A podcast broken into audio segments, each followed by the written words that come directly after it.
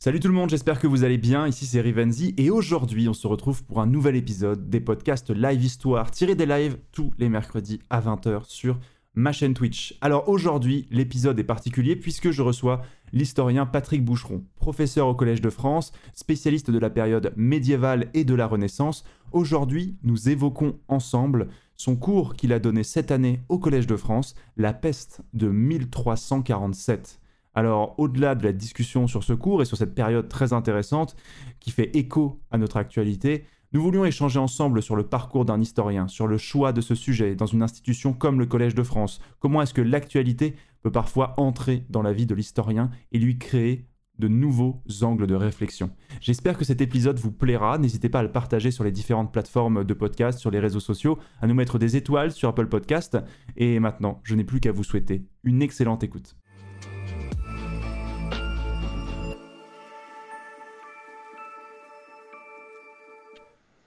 Bonsoir Patrick Boucheron. Bonsoir. Vous allez bien? Bah, et vous? Ça va très bien, ça va très bien. Merci beaucoup euh, d'avoir répondu euh, à l'invitation euh, du Live Histoire pour venir discuter avec nous ce soir. C'est un vrai plaisir de vous avoir. Mais il est partagé, c'est mes... ce sont mes, mes débuts sur Twitch, hein, donc il faudra être indulgent, évidemment. Ah, mais vous êtes un habitué du digital, maintenant vous êtes sur Arte, on, vous avez des vidéos sur YouTube et tout ça. les gens vous connaissent un petit peu. Ben, on va voir. On va voir. En tout cas, je suis très heureux d'être là. Merci de votre invitation. Alors, Patrick Boucheron, donc, euh, l'émission, on va discuter de, votre cours sur euh, la peste de 1347, un cours que j'ai écouté en partie, euh, que vous avez donné au, Collège de France. mais on va aussi revenir sur vous, puisque voilà, vous avez quand même un, un, parcours très, très riche. Vous êtes historien spécialiste de la période médiévale ainsi que de la Renaissance. Vous avez écrit une thèse sur l'urbanisme, les politiques, les grands travaux et le pouvoir princier à Milan la fin du Moyen Âge. Et depuis 2015, vous êtes professeur donc euh, au Collège de France. Vous avez dirigé un ouvrage ambitieux euh, qui s'appelle L'histoire mondiale de la France en 2017. Et vous êtes aux commandes désormais d'une émission sur Arte, comme je disais, euh, quand l'histoire fait date. Quand est-ce que vous avez le temps de vous ennuyer, Patrick Boucheron, avec tout ça? Ben, J'espère avoir le temps de m'ennuyer parce que si on ne s'ennuie pas, on ne rêve pas. Ça, c'est important que les enfants s'en souviennent. Et si on ne rêve pas, bah, d'une certaine manière, on fait toujours la même chose. Euh, non, mais cela dit, euh, c'est vrai que je suis un peu occupé. Je suis aussi euh, très aidé. Voilà, mhm. C'est-à-dire que pour moi, l'histoire est un sport collectif. J'ai différents, voilà, j'aime bien travailler en, en, bande, entre amis.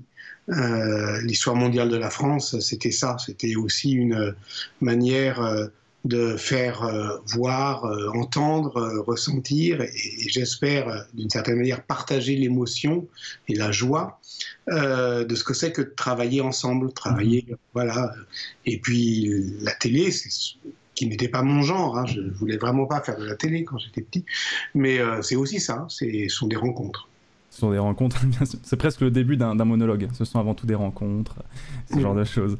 Euh, alors justement, euh, Patrick Boucheron, euh, on va, avant de revenir sur ce que vous avez, ce dont vous avez donné comme cours à, au Collège de France. On avait, à chaque fois dans l'émission, on prend le temps de revenir sur le parcours de notre invité aussi, parce que c'est toujours intéressant de situer un historien dans son temps, dans son époque, dans son parcours euh, aussi, euh, parce que ça nous permet toujours de situer aussi, euh, aussi son propos. Et je pense que c'est même une, une, thématique à laquelle vous êtes sensible sur l'historien et l'historien, parce que c'est une phrase que vous disiez, c'est il faut être capable d'accepter quand les choses surgissent, surgissent à nous, et il faut être capable de de le dire. L'historien doit, doit s'exposer, et c'était une première phrase sur laquelle j'aimerais revenir avec vous. C'est une phrase que vous aviez donnée dans une interview. Euh, voilà, il faut que l'historien s'expose. Alors, euh, l'historien s'expose, c'est euh, une façon de dire qu'il faut qu'il soit perméable aux choses qui se déroulent autour de lui dans la société finalement. L'exposition, il y a plusieurs manières d'entendre ça. Moi, je n'entends pas chercher nécessairement la lumière. Mhm. Je ne cherche pas en particulier euh, voilà la, notoriété, ou alors si elle arrive, et elle est un petit peu arrivée de manière euh, subreptice, j'essaie d'en faire quelque chose. C'est-à-dire en mhm. fait de la relancer, de la partager et, euh, de la transformer en, avancée collective. Mais pour ça, je pense que au fond, s'exposer, ça veut dire, ça veut pas dire se mettre en avant, ça veut dire se mettre en danger. Voilà. Alors c'est un danger qui est bien, bien, euh, bien modeste. Voilà, faut pas jouer les héros. Euh, évidemment, euh, dès que vous entendez une jeune actrice dire oh là là, je me mets en danger, on a envie de dire bah oui, ok, mais bon, c'est pas non plus, euh, c'est pas la guerre. Hein. Mhm. Mais enfin, en tout cas, s'afficher avec suffisamment, je dirais, de franchise et de sincérité dans ses doutes, dans son travail, dans sa réflexion. Bon, voilà. Mhm. Euh, la télévision, par exemple, euh, qu'est-ce qu'elle donne comme image de, de, euh, de l'histoire? Une image très maîtrisée, une image très autoritaire. Des gens qui parlent parce qu'ils savent des choses, qui sont même inspirés, qui sont même souvent excités par ce qu'ils racontent. Mhm. Et nous, ce qu'on a essayé de, de filmer, euh, dans cette euh, émission qui commence euh, sur Arte. Donc il y avait Quand l'histoire fait date, ça c'est moi qui parlais surtout sur les mhm. dates. Et à partir de samedi, le, du 10 avril, ça s'appelle Faire l'histoire. Et là, ce sont d'autres. Moi, je présente des historiens qui, qui se lancent, qui s'exposent, et c'est eux qui s'exposent. et ils s'exposent comme ils sont. Et ça, c'est très, très important euh, de considérer, ah bah tiens, c'est moi, euh, euh, enfin non, c'est pas moi, ça c'est Christophe Colomb, de, de considérer que au fond, on, moi je pense que c'est important l'histoire, vous voyez, voilà, je, je pense que on a le droit n'importe qui a le droit euh, d'articuler un discours sur le passé, mais que celui qui résulte d'un travail euh, historien, euh, donc d'historienne et d'historien de métier, n'a pas tout à fait le même régime de vérité. Voilà. Mm-hmm. Je pense qu'il faut le faire comprendre, le faire ressentir que c'est une science quand même. Mais si c'est une science, elle ne s'affaiblit pas en produisant ses incertitudes, en produisant ses doutes. Donc, si je veux être historien, mm il faut que régulièrement je puisse dire bah, ça je sais pas euh, ça je, et vous le faites parce que c'est ce que vous aviez dans l'un de justement dans l'un de vos cours que vous donnez euh, justement au collège de France. Vous, n'hésitez pas à dire que voilà vous aviez des lacunes bibliographiques sur certains sujets et que vous l'avez rattrapé à ce moment-là. Et en fait euh, pour vous est-ce que raconter raconter les doutes raconter le, cheminement méthodologique aussi c'est ça fait partie du travail de l'historien? Euh, non seulement ça fait partie de son travail, mais on ne perd pas euh, d'intérêt euh, chez celles et ceux qui veulent bien, veulent bien nous écouter si on les raconte, si on les met en intrigue. je je suis pas sûr qu'on ne se lasse pas de voilà de gens qui disent toujours avoir raison, avoir eu mmh. raison avant les autres, ne jamais avoir douté, etc. moi, enfin, quand on est petit, on n'a pas envie d'être historien on a éventuellement envie d'être archéologue. Bon, voilà. L'archéologie, c'est quoi? C'est euh, tout le monde comprend que c'est difficile, que c'est hasardeux, mhm. il s'agit de creuser des trous le plus souvent pas au bon endroit, c'est long, euh, que, que c'est fatigant, que c'est dangereux, bon voilà. Et, c'est ça qu'on aime au fond. Euh, si les gens se passionnent pour l'Égypte, c'est moins pour les pharaons que pour les égyptologues. Ils veulent qu'on leur raconte une enquête. Mhm. Et pourquoi on lit des romans policiers? Bah, euh, si on lit un roman policier, c'est qu'on aime bien, euh, voilà, euh, non seulement l'objet de mhm. l'enquête, mais on aime bien regarder celui qui enquête. C'est presque, ce qu'on préfère, limite. Ah ouais, c'est un bon détective. Voilà. Ou, que ce soit un détective, un flic, mhm. n'importe qui, c'est le personnage qui va, nous, qui va nous attacher. Et dans la plupart des polars, ce qui nous intéresse, c'est ceux qui sont cabossés, euh, hmm. qui ont des failles, euh, qui n'y arrivent pas, qui ne sont pas... Euh, voilà, donc alors ça, c'est à la fois intéressant hein, du point de vue de la narration, et c'est nécessaire du point de vue, j'allais dire, pardon, ça peut paraître un gros mot, mais quand même aujourd'hui, il faut le dire, politique, hmm. de dire que si l'histoire est une science, alors, comme n'importe quelle science, vous reconnaîtrez celui qui est un travailleur de la preuve au fait que il dit pas j'ai toujours raison. Mhm. Et s'il dit j'ai toujours eu raison, je ne doute de rien, c'est moi qui suis dans le vrai, là il y a de quoi s'inquiéter. Pourtant c'est presque, pourtant c'est c'est des travers parfois qu'on nous apprend quand on est euh, chercheur euh, de, de, dire il faut que vous maîtrisiez ce sujet sur le, sur le bout des doigts et du coup être pris à défaut c'est pas naturel aussi pour euh, des, pour des chercheurs. Ouais c'est vrai. Et c'est pour cela que, au fond, euh, je suis, quand je disais c'est un sport collectif, j'étais tout à fait sérieux. Mhm. Parce que, euh, bien sûr que moi, je me fais une idée assez singulière euh, de mon métier et que j'ai j'ai vraiment la chance de pouvoir l'exercer absolument comme je le veux, mhm. de manière libre, on va dire souveraine. Euh, je fais ce que je veux. C'est un privilège exorbitant. Je, l'ai euh, gagné euh, en n'ayant jamais fait autre chose que ça. Voilà, c'est en ayant pris ma liberté. Et ça, c'est vraiment important. Et on peut le dire, euh, alors s'il y a des, gens que ça intéresse, euh, l'histoire ou autre chose, de dire qu'on ne prend jamais assez tôt sa liberté. Mhm. C'est-à-dire que quand on est contraint, c'est que c'est qu'on est, c'est qu'on n'a pas compris qu'on pouvait faire plus que ce qu'on peut faire. Et pour moi, euh, l'histoire, c'est l'art de se souvenir de ce dont on est capable. Et d'une manière générale, que ce soit individuellement ou socialement, on est toujours capable de plus de choses qu'on ne le croit. Voilà. Pour moi, alors ça, c'est pour ça que pour moi, fondamentalement, l'histoire, c'est une émancipation. Parce que quand on regarde, alors là, on est en train de, je sais pas, euh, ça ne veut pas dire que ça marche toujours, hein, euh, mhm. mais ça veut dire que euh, ce qui, si on ne tente rien, ça ne marche pas. Voilà, pour ça qu'on s'intéresse à la commune. Mhm. Donc on peut, ça peut rater. Le plus souvent, ça, ça rate. mais enfin, il y a, y, a, voilà, y a quand même une possibilité dans l'histoire qui est beaucoup plus importante qu'on le pense. Une possibilité de, de liberté. Et est-ce que la liberté, c'est aussi à partir du moment où on a on a compris que on était faillible, mais comme vous le disiez, qu'on avait des connaissances, est-ce qu'on prend une certaine part de liberté aussi à ce moment-là?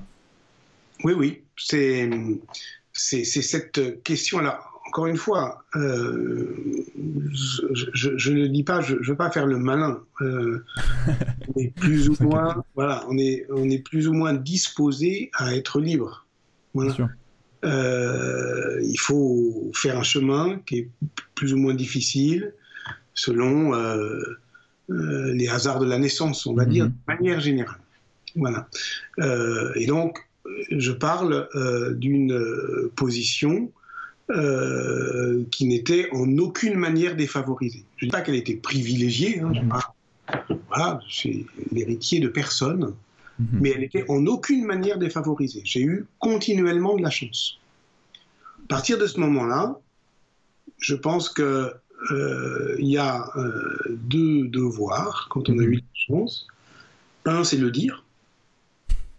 Bah, c'est de ne pas l'oublier. Euh, voilà. Mhm. et deux, c'est de tenter de, de, se rendre serviable au plus grand nombre en ouvrant des possibles. Voilà. C'est très intéressant ce que vous dites. Vous parlez justement bah, de là d'où vous venez. Vous êtes né à Paris en 1965 d'un père, euh, père médecin. Euh, donc vous vous plongez euh, d'abord dans la BD, puis dans, les livres.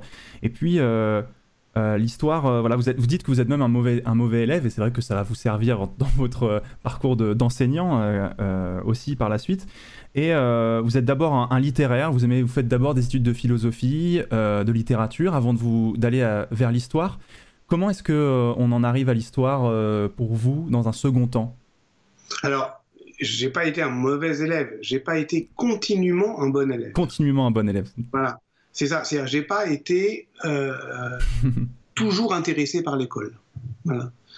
et en particulier par l'histoire. Par exemple, pendant le lycée, ça ne m'intéressait pas du tout. D'accord. sans, sans, sans, hostilité. Mais voilà, euh, j'ai eu 10 sur 20 en histoire au bac, c'est pas honteux, mais enfin, je pense qu'on peut faire mieux. Euh, voilà, donc je veux dire que, et, ça, je, l'ai raconté, si vous le savez, c'est parce que je l'ai raconté. Je l'ai raconté dans un livre qui s'appelait euh, Faire profession d'historien, parce que c'était le moment, et qui est un livre qui est, peu importe dans la carrière, le moment où on accède à, euh, au rang de professeur. Voilà. Et, je me disais, euh, les gens qui. Et on, nous demande un petit peu de faire un retour sur notre vie, et parfois ce retour est très court. C'est-à-dire que les gens racontent euh, les 20 dernières années. Mhm. Là, je me suis dit, mais au fond, c'est pas juste. on devrait pouvoir raconter aussi sinon, son enfance et son adolescence, pas pour s'y complaire, mais pour avertir. voilà, si on est. Je trouve que si on prend, euh, si on a, la responsabilité d'être prof, et moi je suis un prof, il faut se demander si on a été continuellement heureux à l'école Mhm. et pourquoi on ne on l'a pas quitté.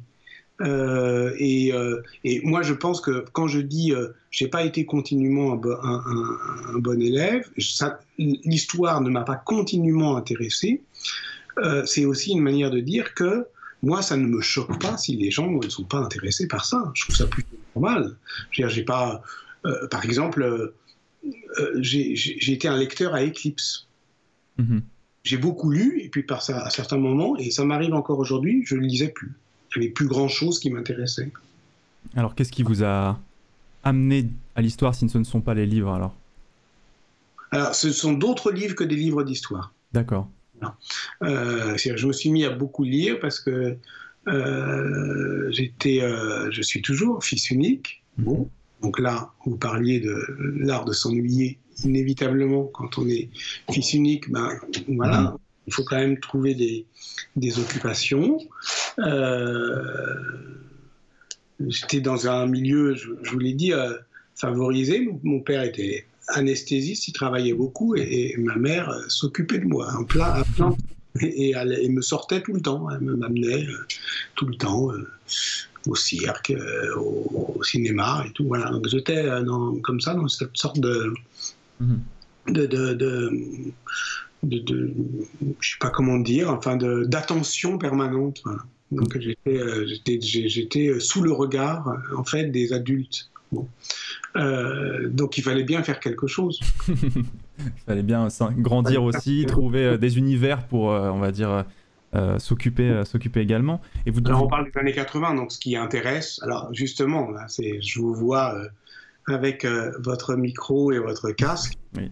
En fait, s'il y a un euh, métier que j'aurais voulu faire, c'est la radio. Ah. Voilà. C'est ce à quoi je. Enfin, à partir de 15 ans, j'en ai fait d'ailleurs, ça, ça s'appelait les radios libres. Oui. Euh, C'était avant 80. Vous oui, oui, tout à fait, oui, les radios libres, bien sûr. Donc, il euh, faut rappeler euh, que bah, cette. la bande FM, c'est-à-dire le fait que maintenant c'est réglementé, mais enfin que quand même, mm -hmm on peut créer des radios, et bien ça date de 1981. Avant, la, la, la radio était un monopole d'État. Mais ça avait commencé à craquer parce que euh, il y avait euh, il y avait des radios libres, voilà. Et moi j'ai fait ça pendant plusieurs années, et c'est ça qui me plaisait. C'était pas des émissions, c'était des émissions qui se voulaient drôles, comiques. Ah d'accord. Je veux dire, ouais. vous parliez de quoi justement dans ces émissions? Bah, euh, c'était, je, je, parlais, je, je, je, passais de la musique, euh, voilà, comme on, comme on faisait. Et puis, euh, et puis, je faisais des, je, ouais, je faisais des sketchs, des trucs comme ça. Quoi. -hmm. Oui, je vois, je vois. C'est après. Ah, voyez, je suis sûr que vous voyez. Oui, bah, j'ai fait aussi de la radio bah, étudiante, du coup, et les radios universitaires maintenant qui sont un petit peu les héritières d'une certaine manière de ces radios, de ces radios libres aussi. Et j'ai un ami qui a fait son, sa maîtrise sur les radios libres, donc du coup, on en a voilà. beaucoup discuté ensemble euh, également. Euh, donc ensuite, l'histoire arrive dans un second temps. Vous passez notamment l'agrégation en 1988 et, euh, et, et vous et par la, enfin, vous faites de l'agrégation justement sur eh bien l'urbanisme, cette question d'urbanisme, euh, parce que et c'est intéressant parce que ce que vous dites, c'est que l'histoire, vous l'avez aussi découvert par les lieux, parce que oui. vous avez été euh, vous lisiez beaucoup, comme vous le disiez, mais l'histoire aussi par des profs que vous avez entendus, qui vous ont amené dans des lieux d'histoire. Ça vous a permis d'appréhender. Euh, c'est comme ça aussi que vous êtes intéressé euh, à cette discipline. Oui, j'ai eu la chance d'avoir des, profs d'histoire. En fait, si, j'avais commencé à m'intéresser à l'histoire, c'est que j'ai eu des, il y a des voix. C'est pas la vocation, c'est pas une voix religieuse. Hein, j'ai rien, personne ne m'a parlé de haut. Non, on m'a parlé justement à ma hauteur. Des gens, euh, voilà, qui étaient mes profs quand j'avais 20 ans. Donc je peux les citer, c'est Jean-Louis Biget, Yvon Thébert. À ce moment-là, j'étais, je venais de rentrer à l'école normale supérieure de Saint-Cloud. Et ce qu'ils faisaient, ils nous considéraient vraiment comme des jeunes cons euh, qu'il fallait euh, en fait libérer. qu'il fallait au sens propre délivrer, c'est-à-dire il fallait qu'on sorte le nez de nos livres. Voilà, on avait réussi un concours et le pire qui puisse nous arriver, c'est qu'on reste bloqué là. On reste bloqué sur ce truc. Ah bah j'ai réussi un concours, euh, je, suis, je, suis, le meilleur et tout et voilà. Non non, il faut, il fallait nous, euh, il, il, il, fallait nous, nous, nous, faire dévier de ça. Voilà. Mmh. C'était leur objectif. Et le truc, c'était que euh, ce qu'ils avaient trouvé, bah, c'était de nous, de nous sortir de, de, voilà, de notre cocon familial, de notre petite. Euh, voilà, et nous, bon, c'était des, des, longs voyages d'études qui duraient euh, dix jours. Euh, dans une ambiance un peu, un peu trash, quoi, voilà, je pense qu'on pourrait plus faire ça aujourd'hui. Hein. Mmh. C'est-à-dire vraiment, euh, voilà, des, des, ça durait longtemps, euh, on dormait pas beaucoup, voilà. et donc évidemment, il y a des trucs qui se passent. Et euh, bah, ce qui se passe, c'est que j'ai trouvé d'abord que parler de l'histoire comme, enfin l'histoire, non. En fait, euh, ces gens-là, pour moi, c'était pas des modèles intellectuels, c'était des modèles de vie, tout court, de liberté. -hmm. Voilà. J'ai trouvé que c'était bien de vivre comme ça. Voilà. Qu'est-ce qui était bien? D'abord de s'intéresser à la jeunesse. De, de, de, ils avaient l'âge ils étaient que, que, que, que j'ai maintenant, même plus, plus jeune. Mais euh, je veux dire, on, on, on, perd vite le fil quand même. Voilà. Donc, euh, euh, être prof, ça veut dire quand même être avec des gens qui tous les ans auront un an de, de, Tous les ans, vous aurez un an de plus qu'eux. Voilà. Mm -hmm. Moi, j'ai commencé à être prof, j'avais 5 ans de, de, différence avec mes, mes, mes, étudiants. Puis au fur et à mesure, euh, voilà, euh, donc euh, il faut quand même travailler à pas être totalement décroché. Quoi. Donc il y avait ça. Et puis il y avait bah, que ces voyages, ils étaient plutôt, plutôt au Maghreb, j'étais en Algérie, au Maroc, en Tunisie, mais aussi au, au Portugal, en Sicile, bon, c'était beaucoup en Méditerranée. Et puis ça nous ouvrait l'horizon. Les horizons, attention, c'était pas que des, la visite, des visites culturelles. Hein. Euh, je veux dire, euh, il nous est, il nous est rentré dans des usines aussi, par exemple. On faisait de la géographie euh, comme ça, quoi. Bon, voilà. De travaux pratiques à grande échelle, quoi. Ouais. je me suis dit, ah ça c'est bien. Et puis alors, je me suis intéressé à l'histoire urbaine, voilà. Ils en faisaient tous, plus ou moins. Euh, je me suis intéressé à cette manière, au fond, de, raconter des lieux en, en, cheminant. Voilà. Et, c'est ça qui m'a donné l'envie. Et puis, par ailleurs, je, me suis toujours intéressé à l'architecture. D'où la thèse dont vous parlez sur euh, le pouvoir de bâtir, c'est l'urbanisme, euh, l'architecture à la fin du Moyen Âge en Italie. Voilà, mais c'est un cheminement qui, c'est vrai que pour avoir discuté avec euh, beaucoup d'historiens, c'est un cheminement qui reste euh, atypique quand même euh, aussi, parce que justement cette idée de... Ah. Bah, je trouve qu'il est atypique dans le sens où souvent quand on fait un cheminement historien, et je le vois aussi avec des camarades à moi, il est très universitaire et finalement on se rend rarement sur des lieux où on reste beaucoup justement dans les bibliothèques. les, les fois où on va sortir, c'est quand on fait sa maîtrise, quand on a la chance de pouvoir avoir des témoins de, certains, de certaines choses, quand on va dans des archives mais rarement dans cette idée d'appréhender l'espace, euh, d'appréhender euh, euh, des endroits différents et qui sont parfois périphériques de nos, on va dire, de nos domaines de prédilection quand on parle d'histoire. Mais c'est pour ça d'ailleurs, en fait, ce que j'ai fait le plus continuellement dans ma vie d'enseignant, Maintenant, c'est fini depuis 2015, puisque voilà, j'enseigne dans des conditions particulières, dont on pourra parler. Mais ce que j'ai fait le plus continuellement, c'est organiser des voyages. Oui. Et au fond, moi, je vais vous dire un truc. Ce que j'aime faire, c'est organiser des voyages, euh, même euh, dans un cadre euh, privé, familial. Mmh. C'est ça qui me plaît. C'est-à-dire euh, trouver, euh, au fond, un itinéraire, un chemin et un cheminement qui ait un sens. Mmh. Voilà. C'est pour ça que quand les gens euh, aujourd'hui, parce qu'il y en a, hein, faut pas croire, il y a beaucoup de... Euh, alors que la situation elle est terrible, elle est terrible pour, les étudiants, elle est terrible pour les jeunes, etc. Euh, moi, ce que je ressens, je peux le dire simplement, je ne m'aime pas suffisamment pour me contenter d'être avec moi-même. Donc, quand je ne peux pas rencontrer d'autres gens, bah, je m'ennuie, je m'assèche, je m'appauvris. Bon, voilà. Mais faut pas croire, il y a quand même beaucoup de mes collègues qui trouvent que la situation, elle est très confortable. Après tout, ils n'ont plus de cours à faire, ou alors ils les font euh, voilà, par euh, Zoom. Ils sont chez eux, ils ont euh, des, des, bouquins, tout va bien. C'est ce qu'on appelle la vie lettrée. Voilà. Moi, je ne me suis jamais senti heureux là-dedans. Je, je, je, jette pas la pierre, c'est pas une question de morale. C'est simplement que, oui, en, en en vous écoutant et en en parlant, je comprends mieux que euh, vous savez, nous, on nous parlait euh, de l'histoire de grands vents. C'est comme ça que Brodel, euh, voilà, l'histoire de plein air et tout. Ben moi, j'ai pris ça au sérieux. Donc, quand aujourd'hui on nous dit non, mais vous, ça va, c'est bon, vous pouvez continuer à travailler. Ben moi, non, je ne peux pas continuer à travailler. Je travaille différemment, mais la manière que, pour moi, qui était mon travail, c'est-à-dire sortir, mhm. voyager, rencontrer des gens, euh, bah non, pour l'instant, je ne peux pas le faire. Euh, voilà, comme, comme tout le monde, je ne vais pas m'en plaindre. Mais il faut trouver d'autres choses à faire. D'accord. Bah oui, c'est ça. Mais en fait, ça, transparaît un petit peu dans ce que vous dites. C'est ce souci de, de, dialogue, de discussion, de rôle de l'historien euh, aussi. C'est quand même quelque chose qui habite votre travail. Et souvent, quand j'entends les interviews de vous, c'est quand même une, une question que vous vous posez régulièrement, une question que vous posez régulièrement aussi. Et c'est un petit peu dans le sens de euh, bah de désormais cette chaire que vous occupez au Collège de France, c'est-à-dire cette envie de, dispenser le savoir de manière bah, universelle, gratuite euh, aussi. Euh, justement, parlons du, Collège de France. Donc, vous êtes comme souvent, on vous présente sur tous les plateaux télé, professeur Collège de France. C'est que c'est assez ronflant quand même comme titre. Qu'est-ce que c'est que le Collège de France?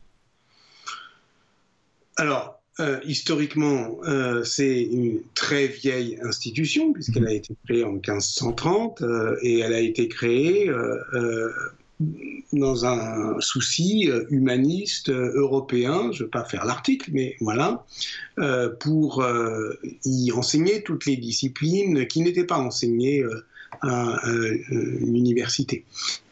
Mhm. D'accord. Ah, on a une petite coupure. Aïe aïe. Petite, euh, petite coupure, je, je, vais couper. Euh. Ah, je, je, je, vais couper et on va, on va revenir. On va revenir. Je... Nous revenons. Nous revenons, nous revenons.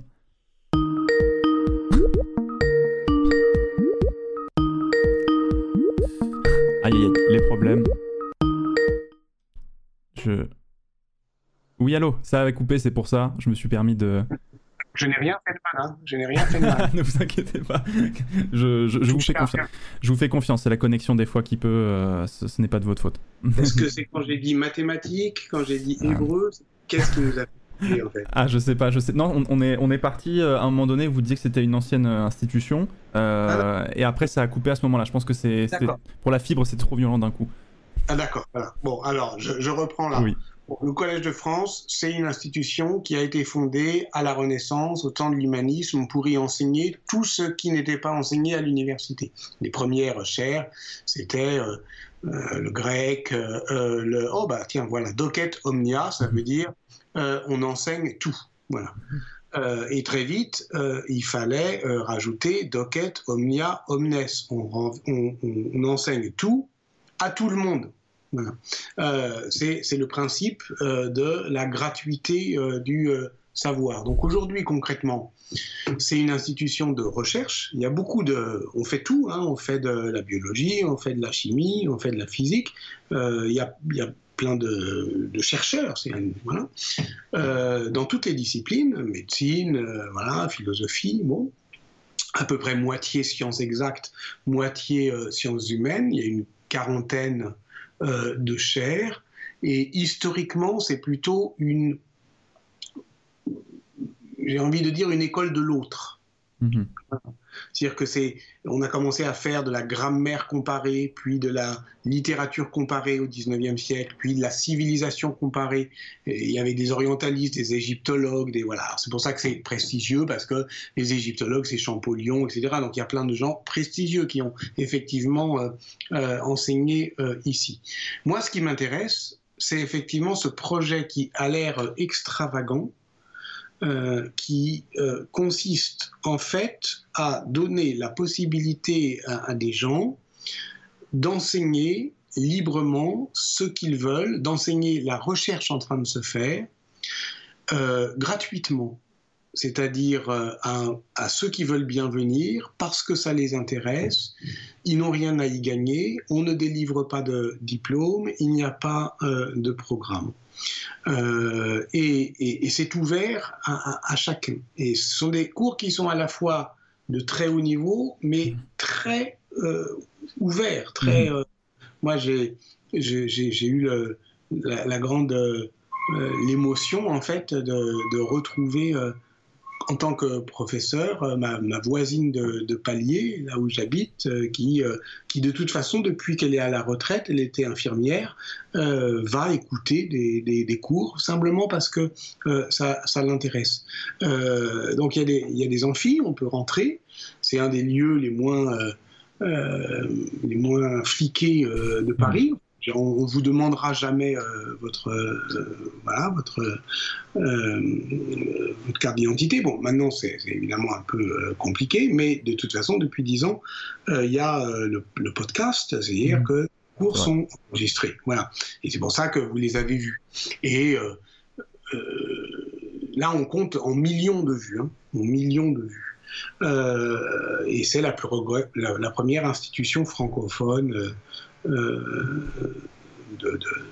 France. J'arrête de faire euh, l'article, mais ce qui est intéressant pour nous, c'est qu'aujourd'hui, en temps de Covid, euh, régulièrement, il y a des, journalistes qui, font des articles en disant Ah ben c'est super, le Collège de France ouvre ses archives, rend disponibles ses cours, etc. Ils sont vraiment trop sympas. Mais on l'a toujours fait.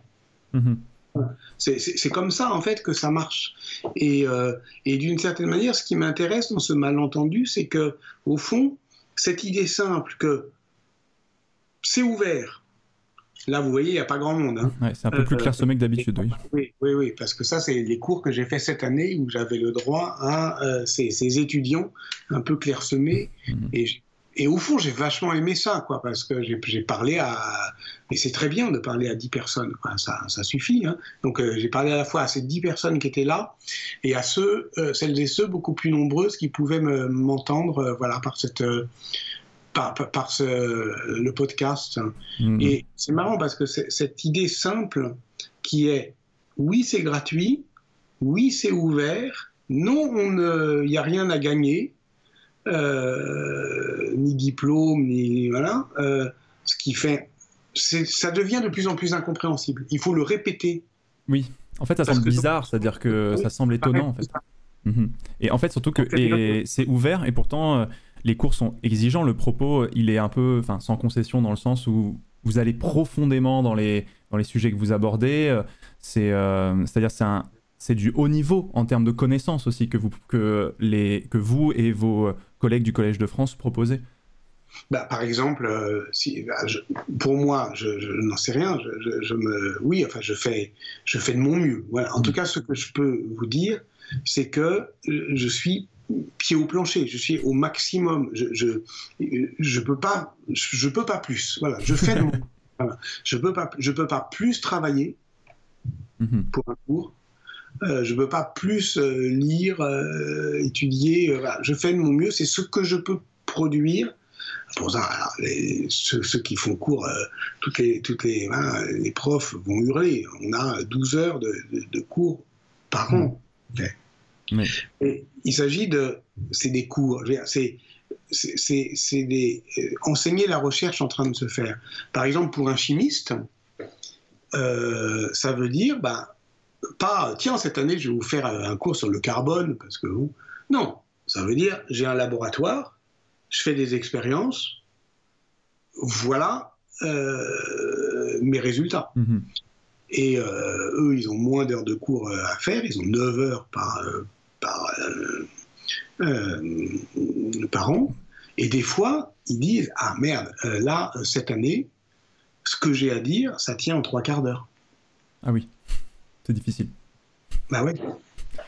Et ça, c'est très touchant aussi. Mm. Parce que c'est ça la science. Alors en histoire, non, ça se passe pas comme ça. On peut broder quoi. Hein euh, il suffit de, euh, bah, il suffit de s'y mettre quoi. On peut pas, je, peux pas. c'est pas possible de voir un historien ou d'ailleurs un sociologue, enfin c'est ça, arriver en disant bah cette année, désolé, mais c'est très décevant quand même. C'est-à-dire ah, on en est là pour la recherche, c'est. Ouais, ça, non. Non, non, ça c'est pas, c'est pas raisonnable. Mais par exemple, euh, concrètement, euh, un historien, enfin moi je suis un historien d'Italie, donc je peux parler en Italie, enfin c'est compliqué, hein, mm. Je vais quand même, euh, c'est quand même compliqué aujourd'hui d'aller dans les bibliothèques, dans les archives. Donc il m'a fallu aussi adapter ma recherche mm-hmm à, euh, à la situation dans laquelle on vit euh, depuis, enfin, à la situation depuis un an. Bien sûr. Bien sûr. Alors justement, c'est un enseignement libre, comme vous le disiez, où vous avez le choix du sujet euh, que vous allez et du cours que vous allez dispenser justement cette année. Vous avez décidé, eh bien justement, de faire ce sujet, la peste noire. forcément, c'est un sujet qui fait écho évidemment à l'actualité, et c'est aussi fait écho à parce que vous citez régulièrement Freud dans des dans des dans des, dans des interviews et vous dites que voilà, Freud trouvait un écho dans l'histoire au, temps qui se déroule sous nos yeux, ou au temps qu'on vit aujourd'hui. Est-ce que euh, ce sujet sur la peste noire, euh, c'est un petit peu ça aussi? Trouver des réponses, peut-être pas, mais au moins euh, trouver des parallèles Peut-être, oui, vous avez raison. D'abord, il faut dire que c'est un sujet qui m'intéresse depuis longtemps, mmh. que j'ai commencé à travailler travailler, c'est-à-dire à y réfléchir, à en rêver euh, depuis au, moins euh, cinq ans. J'avais fait un livre euh, qui s'appelait Conjurer la peur. Je pense qu'il est paru en 2013, donc vous voyez, ouais, ça doit être ça, et qui est sur une fresque, qui est la fresque d'Ambrogio Lorenzetti à Sienne, la fresque dite du bon gouvernement, de 1338. Il décrit une peur politique. Nous, on sait que dix ans plus tard, il va mourir, mais d'autre chose. Il va mourir de la peste. Lui, il, avait peur de... Ah ben voilà, c'est ça. Sienne, 1338. La peur dont il est question, euh, en 1338, c'est une peur politique. Il a peur de la tyrannie. Il a peur que euh, sa ville euh, Sienne tombe euh, euh, sous la domination des seigneurs. Et, il a raison d'avoir peur, mais en fait, ce qu'il ne peut pas prévoir, évidemment, c'est que tout ça, tout ce jeu politique va être rebattu par la peste, dont il sera d'ailleurs victime dix ans plus tard. Et puis on se rend compte que d'une certaine manière, et ça c'est quelque chose qu'on ressent aussi aujourd'hui, tout est en place voilà. C'est-à-dire que bien sûr qu'il y a des événements dramatiques, mais les événements dramatiques, ils font jouer des, euh, ils font jouer des, des, choses plus ou moins archaïques qui sont toujours déjà là. Voilà, toujours déjà là avant. Donc, euh, en travaillant sur, euh, sur ça et en étant quand même plutôt spécialiste du XIVe siècle, je m'étais bien dit qu'à un moment ou un autre, j'aimerais travailler sur la peste. Mhm. Voilà ça, m'intéresserait. Et puis, euh, dans euh, cette, émission-là, qui s'appelle euh, Quand l'histoire fait date, j'ai fait un épisode sur la peste, la peste de 1347. Je crois qu'on l'a tourné en 2017. Ah oui, d'accord. Voilà. et depuis, je vous mens pas, tout a changé du point de vue biologique, euh, de sciences de l'environnement, euh, de voilà, c'était ça. Bon, c'est un. Je pense que euh, l'épisode, il se, il, se, il se voit encore. Enfin, voilà, bah, par exemple, là, je décrivais la peste à Orvieto, la peste à Sienne, justement. Donc là, je décrivais comment il y avait des, des, des comment dire, des, archives qui pouvaient nous indiquer toujours de manière indirecte la catastrophe à Givry, c'est le seul euh, endroit euh, où on met euh, une sorte d'inventaire paroissial où on peut mesurer, vous voyez ici, mmh. le nombre de morts, mais ça reste quand même très indiciaire, donc ce sont des indices. au fond, ça veut dire que de la peste, on n'a qu'une représentation. Au fond, ce qui est documenté, comme souvent, comme toujours, c'est pas la catastrophe, ce sont les abords de la catastrophe. Mhm. Par exemple, euh, on, voit que à Orvieto, c'est ce que je racontais en voix off dans euh, euh, pendant qu'il y avait les images que vous avez fait voir, à Orvieto, à un moment, on voit que les, la municipalité veut encadrer le prix des cierges. Ils veulent encadrer le prix des cierges, sans doute parce que le prix des cierges flambe. Pourquoi il flambe? Parce qu'on en a besoin. Pourquoi? Parce qu'on euh, les fait brûler. Pourquoi? Parce qu'il y a beaucoup de deuil. Pourquoi? Parce que tout le monde meurt. Vous voyez, c'est quand même très indirect. Bon, euh, tout ça, ça reste. Ça, mhm. c'est absolument passionnant. Mais qu'est-ce qui, a, qu'est-ce qui depuis 2017, a changé? Eh bien, des, des, euh, la science mais la big science, la hard. D'accord. C'est-à-dire l'ADN fossile, euh, la, génétique de l'agent pathogène, etc. Euh, on a fait notre film en 2017, mhm. et c'est en 2017 euh, qu'on a séquencé l'ADN de Yersinia pestis, c'est-à-dire du bacille, de l'agent pathogène qui, mais on le sait depuis la fin du 19e siècle seulement, mhm. est responsable de ces différentes épidémies terriblement mortel. Donc, ce qui m'intéressait, c'est au fond de dire, ben voilà, on a un vieux savoir historique, parce que l'histoire, c'est quand même euh, voilà, des archives solidement euh, robustes, etc. Bon, et puis je vais pas faire des découvertes à Orvieto, c'est comme ça, c'est comme ça, hein, voilà. Mais on a en revanche, euh, on voit les choses différemment parce que il y a euh, voilà, les sciences de l'environnement qui nous apprennent que bah, à ce moment-là, le, le, euh, climat change. Mmh. Euh, on comprend aussi qu'il y a des réservoirs animaux, c'est-à-dire que le pangolin du XIVe siècle, c'était la marmotte, c'était eux qui, étaient, qui avaient le, le bacille.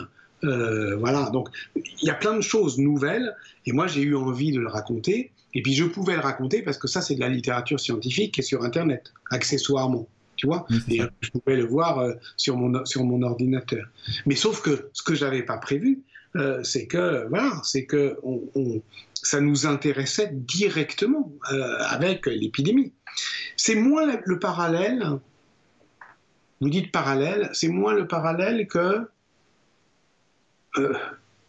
bah, Freud justement disait, ce qui m'intéresse, c'est pas de euh, euh, de, résoudre les énigmes du passé, c'est de comprendre que la solution des énigmes du présent se trouve dans le passé. Mhm. C'est plus fort encore. Bah oui, ça c'est comme la psychanalyse ou l'archéologie, c'est-à-dire, alors lui son problème c'était l'antisémitisme. il va chercher, euh, oui, dans tous les sens du terme, en 38, en 39, il va chercher très loin euh, dans l'histoire de Moïse, dans l'histoire d'Akhenaton, euh, les origines de cette énigme. En fait, il va chercher, il cherche à comprendre euh, une énigme du présent. Voilà. Alors, je ne prétends pas que travailler sur la peste noire nous aide à comprendre l'épidémie d'aujourd'hui, peut-être, mais je, me suis méfié de cette idée. En tout cas, ce qui est certain, c'est que vivre l'épidémie mhm. euh, d'aujourd'hui euh, m'a, euh, moi, m'a bouleversé. Voilà, m'a bouleversé comme homme et, donc comme historien. Parce que si je suis le type dont je parle depuis le début, c'est-à-dire l'homme exposé, bah, je suis aussi exposé à cette euh, épidémie. Et donc, euh, voilà, j'en parle différemment, force, fatalement. Fatalement. Et vous n'hésitez pas à le dire aussi. Et ça aussi qui est intéressant, c'est-à-dire que vous êtes transparent, je trouve, dans, ce cours-là aussi. Vous n'hésitez pas à, expliquer euh, vos, doutes, là où vous avez rattrapé aussi des fois, vos, comme je disais, certains trous dans la bibliographie qu'il fallait désormais combler. Et j'ai trouvé que cette démarche était, était, était, intéressante justement sur ce cours que vous avez donné sur, sur la peste. Alors justement, vous, vous parliez des, des, euh, des, on va dire des conséquences indirectes, des fois qui, pouvaient, euh, qui sont des informations indirectes qui découlent de cette, de cette peste. Alors vous parlez du silence aussi, ça c'est une, euh, une, thématique importante que vous abordez, mais vous parlez aussi, c'est l'ouverture quasiment de votre cours sur une jeune femme à Marseille qui a vu toute sa famille décimée par la peste en 1348 et qui, enceinte, est désormais, on va dire, livrée à elle-même dans cette ville qui a vu la peste arriver. Euh, justement, d'où elle vient cette peste euh, Parce qu'on dit que ça vient de dit que ça vient de Chine, mais pendant longtemps on a cru que ça venait de Chine, alors qu'en fait c'est plus réellement le cas. Non, on pense plutôt aujourd'hui qu'elle s'est réveillée en Asie centrale, sans doute une dizaine d'années avant le moment où elle apparaît, où elle arrive en Europe en 1347. Et on sait euh, aussi que euh, c'est une résurgence euh, d'une maladie, alors qui est apparue quand?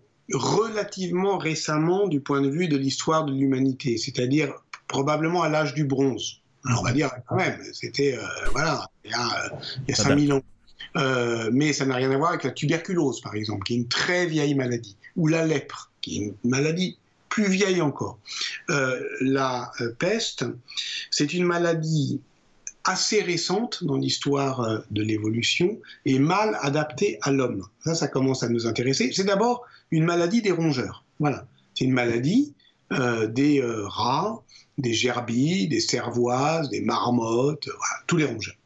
Et de temps en temps, elle passe à l'homme par un, vecteur indirect. Donc là, on a compris, euh, pour euh, euh, la peste, c'est très probablement la puce du rat qui l'amène à, à, l'homme. Mais il faut, pour que la puce affamée teigne piquer un homme et l'infecter, qu'elle ait tué tous les rats, parce que qu'elle n'ait plus le choix, parce qu'elle préfère les rats aux hommes. C'est aussi une, une, euh, une leçon d'humilité. C'est-à-dire que c'est d'abord une, une, maladie animale. Mais sauf que, au fond, depuis euh, euh, le néolithique surtout, depuis la, le, fait qu'il y ait des densités humaines plus fortes, qu'on soit plus près des animaux, que les animaux soient animaux, disons, domestiques soient aussi près des animaux sauvages,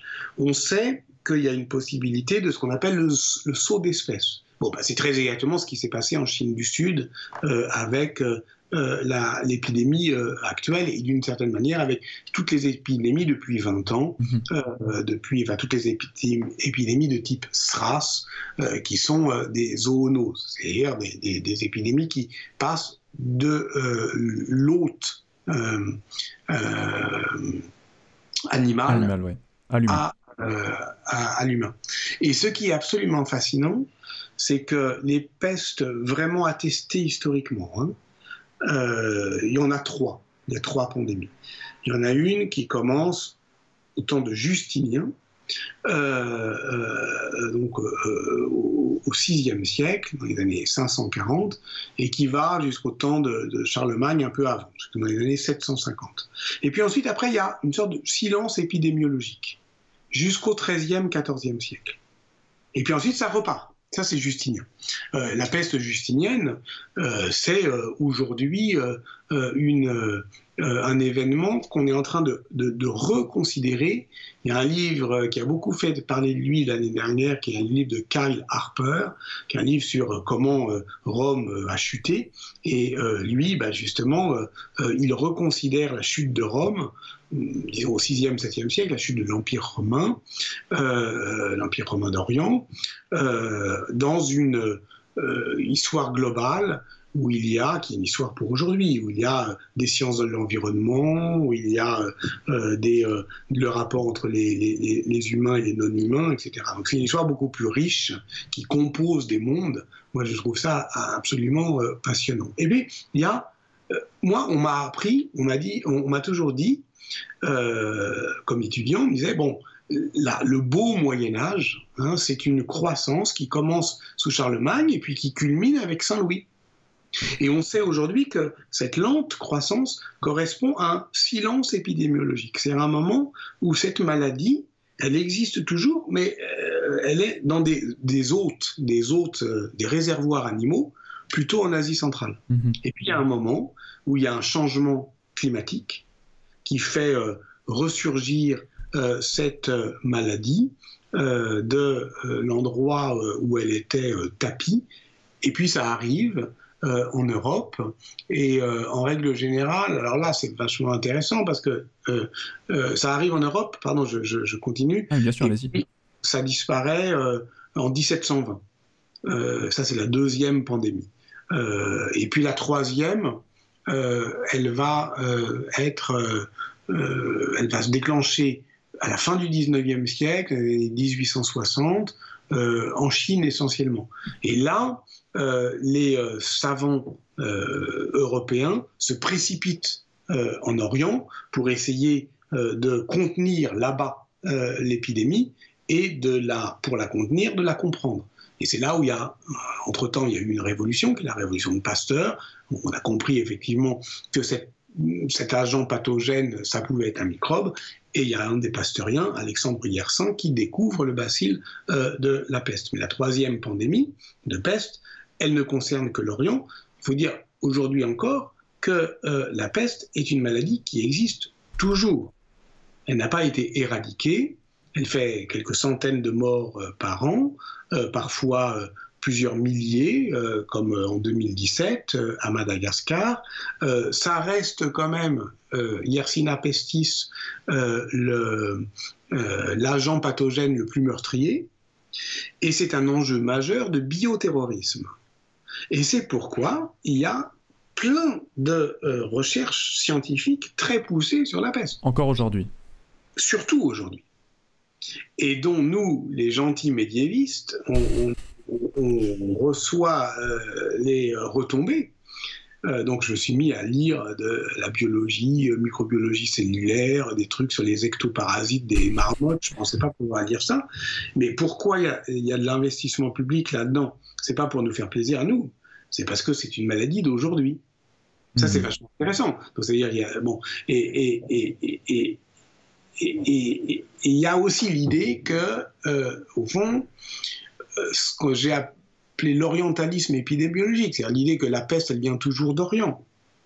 Il faut aussi, c'est une idée dont il faut pouvoir se défaire. Parce que, par exemple, moi je me suis appuyé sur des travaux récents qui tentent à prouver que euh, la peste, elle arrive en Europe en 1347 et elle y reste. Et que nous aussi, on a des marmottes. Il y avait des marmottes en Asie centrale, mais il y a aussi des, des marmottes dans, les, Alpes. Et c'est peut-être elles, vous les regarderez différemment, c'est peut-être elles qui, qui, étaient les réservoirs euh, de peste. Et donc, c'est une toute autre histoire si on dit, mais la peste, elle n'arrive pas euh, en Europe, elle, devient endémique en Europe. Voilà. Euh, attention. Hein. Ah bah la voilà, la marmotte. Eh oui, donc elle est responsable. attention. Elle est responsable donc. responsable mais pas coupable. C'est pas c'est pas de sa faute. Elle en meurt hein, d'abord. Il faut, voilà. Bon, mais le problème, pourquoi euh, j'ai euh, commencé par parler d'un deuil personnel, une Marseillaise qui s'appelle Aïseta Paola, que je trouvais dans les archives notariales, effectivement, de Marseille en 1347, parce que je pense que l'histoire, ça se raconte à hauteur humaine. Mhm. Et et l'histoire de la peste, c'est quand même, par exemple, pour la, ce qu'on appelle la peste noire, c'est-à-dire l'épisode cataclysmique. Voilà. Vous avez reçu mon ami Christian Ingrao. Bon, ben voilà. Il parle du paroxysme. Bah, il y a un moment paroxystique dans la peste. C'est 1347, mhm. 1352. Euh, un moment où il y a peut-être 60% euh, euh, de la population européenne qui disparaît en 5 ans. 5 ans, c'est la rapidité. Enfin, c'est. Est-ce qu'il ah, y avait une. La plus grande catastrophe, hein, la plus grande catastrophe TTC de l'histoire de l'humanité. Est-ce qu'il y avait. Parce que souvent, quand on parle de la grippe espagnole qui arrive en Europe, on parle d'une partie de la population affaiblie par 4 ans de guerre euh, euh, avec la Première Guerre mondiale. Est-ce que c'était, est-ce qu'il y avait un, des prédispositions euh, qui faisaient que, eh bien, cette maladie allait faire des ravages sur ce territoire? Oui, oui, oui. là, à cette question, on peut répondre assez euh, euh, sûrement oui, parce que précisément, il y a un changement climatique, euh, il y a des hivers pourris, pluvieux, des mauvaises récoltes, beaucoup de famines. Les premières famines, c'est 1315, 1316, et c'est une population qui est à la fois pleine, c'est quand même des maladies de la mondialisation, tout ça, hein, des, des, maladies de la densité humaine, de l'interconnexion des, des, euh, des, économies et de populations qui sont biologiquement affaiblies. Mais donc il y a à la fois il y a deux choses à comprendre. Il y a le fait que ça devient une maladie. Mhm. Et une, maladie, quand elle arrive, ben, elle, elle s'inscrit dans, dans, un concert de maladies. Euh, dans une, ce que euh, euh, un, premier historien du sida, Mirko Gromek, a appelé une pathocénose, c'est-à-dire on vit avec nos maladies. Si aujourd'hui on meurt plus du cancer, c'est parce que justement il y a eu la révolution pasteurienne et que, en tout cas, pour les populations euh, euh, riches, eh bien, on meurt moins de maladies infectieuses. C'est d'ailleurs si vrai que, euh, encore aujourd'hui, à l'hôpital Saint-Louis, le service des maladies infectieuses, ça s'appelle les maladies infectieuses et tropicales. Donc ça veut dire que l'infection microbienne, c'est pour les autres, c'est pas mmh. pour nous. voilà. Pour ça aussi que c'est intéressant de voir une maladie infectieuse hein, quand même, hein, la Covid, euh, qui, euh, euh, qui aujourd'hui concerne tout le monde. Bon. Mais donc il y a des pathocénoses, ça veut dire que si on se met à, mourir plus du cancer depuis le XXe siècle, c'est parce que avant, bah, les gens mouraient d'autres choses et n'avaient pas le temps de développer des cancers. Voilà. Donc on peut dire, bon bah au fond c'est une maladie, il faut bien mourir de quelque chose. Et la, résilience euh, des populations euh, médiévales qui nous étonne, peut-être qu'elle n'est pas si étonnante que ça, parce qu'ils étaient quand même habitués euh, à des taux de mortalité que nous, on trouverait effrayants. Bon. Mais là, il y a une surmortalité, c'est-à-dire qu'il y a quand même un moment paroxystique. C'est-à-dire, dans les villes, c'est quand même le, là où il y a des fortes densités, en gros, c'est deux personnes sur trois qui meurent. C'est des foyers balayés, quoi. Bah oui, et, donc euh, voilà, donc euh, il faut voir à hauteur humaine qu'est-ce que ça veut dire une femme qui se retrouve, euh, voilà, elle a perdu son mari, son père, ses sœurs, sa mère, et, et, surtout, c'est cette moi ce qui m'a intéressé, je vais vous dire, c'est on est trois, il y en a deux qui meurent, le, le troisième, il recommence comme avant? Il ne change rien comment on, comment comment on fait? Comment on repart? L'après. L'après. La conséquence directe de, bah de, finalement de 5 ans où finalement plus de la moitié effectivement de la population est partie. Alors déjà, il y, y, a le pendant aussi qui est intéressant parce que vous, vous, expliquez un petit peu, et c'est Christian Ingrao aussi, dans sa thèse, parlait du silence, mais vous parlez aussi du silence justement lié, euh, lié à cet épisode de la peste, parce que, évidemment, moi, les questions que j'avais envie de vous de poser de prime abord quand je redécouvrais le sujet, c'était euh, quels sont les chroniqueurs qui ont écrit dessus, comment est-ce qu'on arrive à, se rendre compte au jour le jour, finalement, de l'évolution de, de, cette, euh, de cette peste. Et vous disiez que finalement, c'était plus le silence qui allait être, on va dire, témoin de, cette, de ce ravage, de, de ce cataclysme, justement. Euh, puisque eh bien euh, il y a certains textes où eh bien euh, on n'a plus rien pendant deux ans, où des choses qui étaient journalières eh bien disparaissent et on a des trous. Et c'est ça qui alimente aussi finalement le, la recherche autour de ce, de ce sujet. Alors, on a quelques grands textes. Il y a le, il y a le Décaméron de Boccace, il y a Jean de Venette qui fait une chronique à Paris. Il y en a dans, dans toute l'Europe et, et, tout ça est déjà bien identifié, bien cartographié. Euh, ça, c'est ce sont des, voilà, des, des, des, choses qui sont déjà bien connues et sur lesquelles je, n'ajoute pas grand-chose. Il y a déjà des grands livres de synthèse là-dessus. Mais globalement, c'est vrai que euh, l'événement, il euh, est moins documenté qu'on le pense ou que les historiennes et les historiens ne peuvent l'espérer. Et que c'est exactement ce que vous dites, c'est-à-dire que c'est euh, le manque de documents qui documente le manque. Voilà. Tout ce qu'on peut dire, c'est qu'il y a un moment où ça manque, il ne se passe plus rien et ça reprend. Euh, pour donner un exemple, euh, donc mon Aleiseta Paola, là, je commençais par elle. Bon, c'est un nom sur un registre notarié, donc un registre notarié, vous voyez, bah, c'est voilà, c'est euh, euh, la documentation euh, des, des, ordinaires des mariages, des naissances, des enterrements, des ventes. Bon, voilà, c'est une sorte de chronique de la vie de relation. Mhm. Donc, on a des notaires dans toutes les villes, pas seulement italiennes. J'en avais étudié un en Avignon, justement. Et le passage de, de la peste, c'est un concrètement, c'est quoi C'est un, un, un, registre qui, avec quelqu'un qui écrit, qui s'arrête. Là, en l'occurrence, je crois que c'est en août 1347. Et puis, un blanc et quelqu'un qui reprend. Une autre personne. En septembre 1349. Avec une autre écriture, comme vous le disiez. Une euh. autre écriture. Donc il y a un blanc. Et alors, euh, c'est assez euh, terrifiant. Et, mais ce qui est très frappant aussi, c'est que on s'attend à un truc. il ne s'épanche pas trop. Il y a une pudeur par rapport à ça? Je sais pas comment incompréhension peut-être. Comment la nommer, mais mhm. enfin en tout cas, euh, j'ai évidemment repéré parce qu'on a on a besoin de ça aussi. On a besoin d'un peu de voilà d'un peu de pathos. Euh, il y a il y a effectivement quelques euh, on, trouve toujours des choses qui ressemblent à l'idée qu'on pourrait s'en faire. Donc j'ai cité euh, euh, des, moines qui écrivent voilà la mort s'approche, je vais mourir, hein, je meurs, je suis en train de mourir, adieu. voilà. Mais le plus souvent c'est pas ça.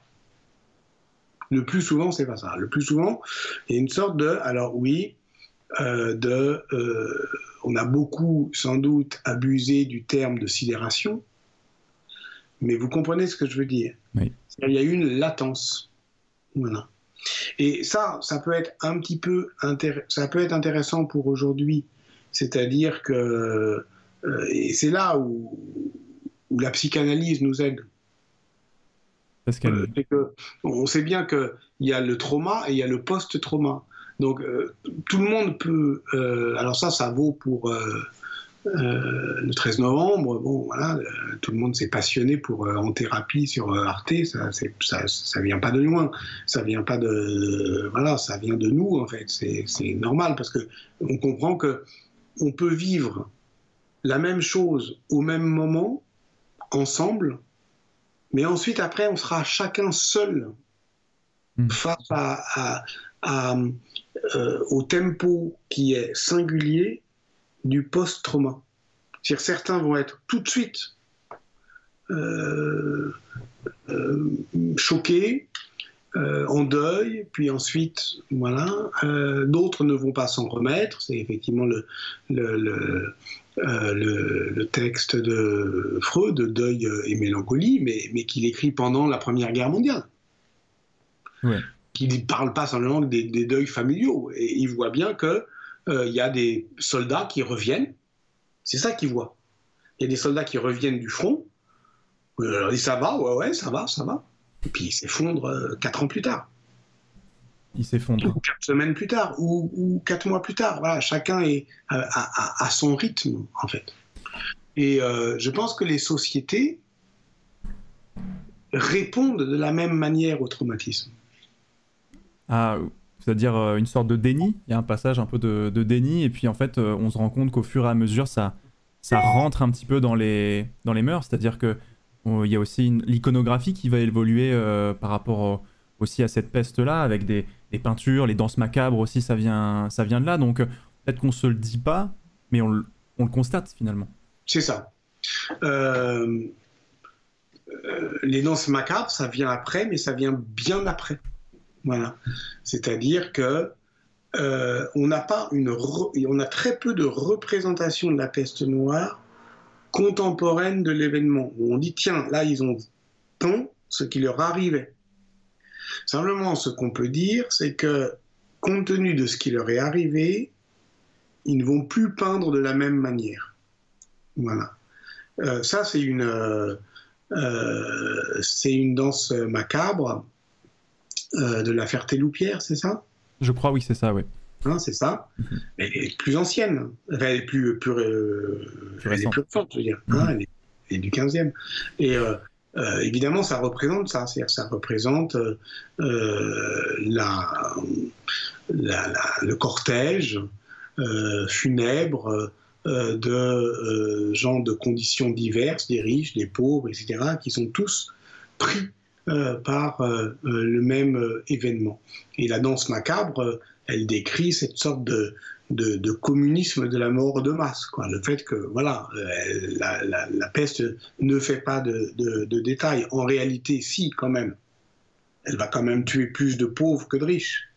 Puis les riches pourront se barrer, pourront partir, euh, se réfugier. Euh, c'est ce que raconte euh, Bocas dans le Décameron. Mais donc, les, les les, riches vont moins euh, mourir que les pauvres, mais, mais, mais, certains vont mourir. Il y en avoir beaucoup quand même. Des rois et des évêques et des grands et des puissants, et, c'est suffisamment euh, frappant pour, euh, voilà, pour, que, pour être pas tout de suite représenté. Il y a un moment de latence, et puis ça mhm. commence à être représenté. il y a une sorte, voilà, c'est une sorte de, bah, comme dit, le traumatisme et se digère aussi un petit peu et se raconte après euh, dans, le temps. Alors en partant de Marseille, justement, elle arrive en, 1347, euh, cette, euh, cette peste, et au lendemain justement de ce XIIIe siècle qui va connaître aussi eh bien l'agrandissement des villes, les universités aussi qui, qui, apparaissent, on a de grands centres urbains où les gens sont serrés les uns avec, avec les autres. comment est-ce que on va dire, euh, cette peste va, agir selon l'espace aussi, c'est-à-dire que on parle surtout que dans certaines villes, la mortalité euh, explose parce que la ville est un lieu euh, qui est favorable au développement de, la peste. Ouais, je, parlais tout à l'heure du, roman policier. Ce qu'on aime bien dans le roman il y a deux choses qu'on aime bien dans le roman policier. On, aime bien être, surpris ou euh, impressionné par euh, un enquêteur plus intelligent que nous, euh, type Sherlock Holmes, mais on aime bien aussi comprendre quelque chose avant les, les, protagonistes. Et là, avec la peste, évidemment, c'est terrible parce que nous, on sait ce qui leur arrive. Bien sûr. mais eux n'en ont aucune idée. Pourquoi? Parce qu'ils vivent dans un monde sans microbes.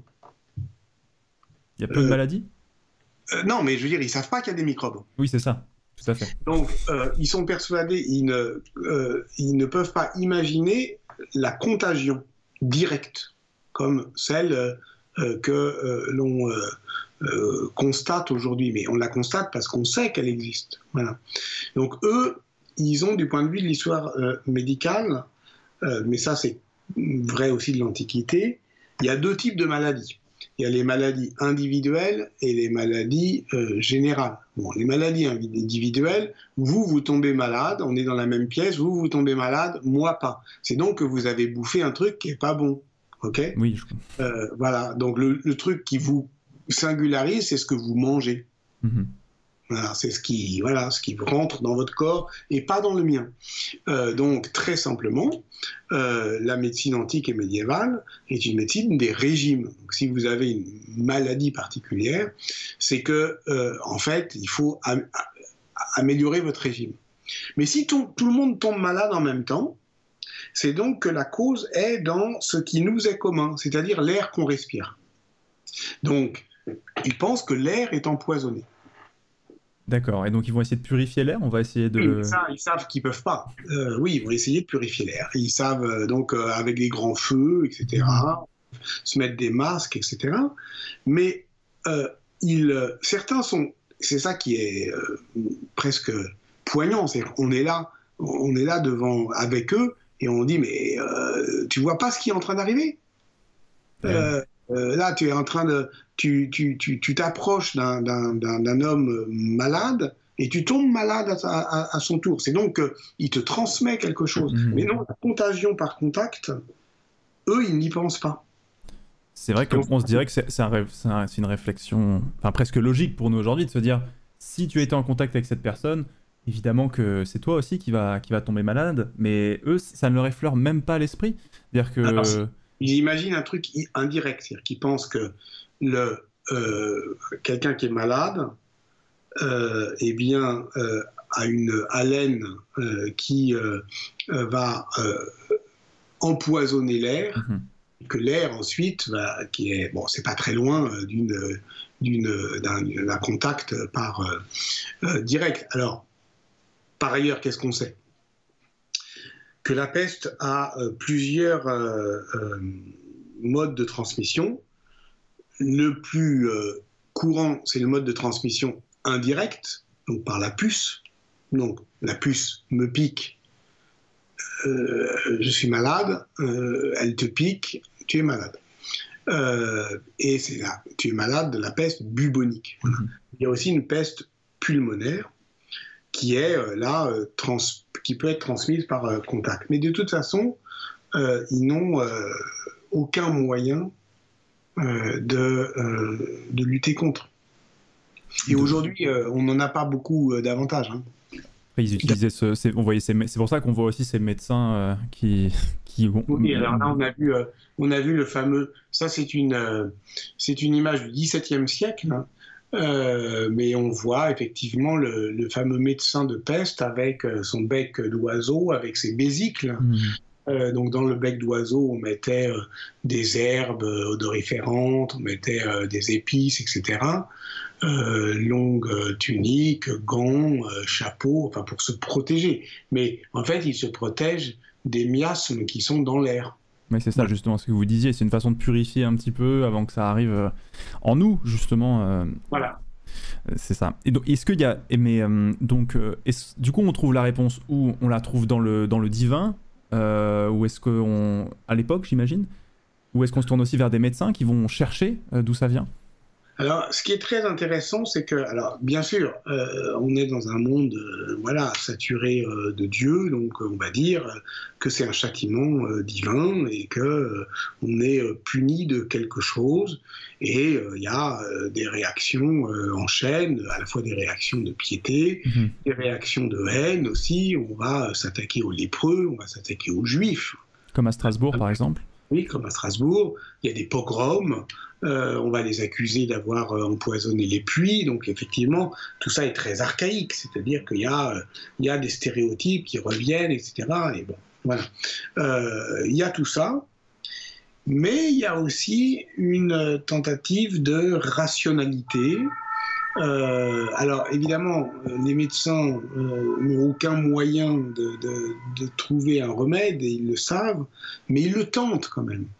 par exemple, le roi de France, euh, la première chose, euh, Philippe VI de Valois, euh, quand l'épidémie arrive à Paris, il demande à la faculté de médecine de l'université de Paris de lui rendre un rapport.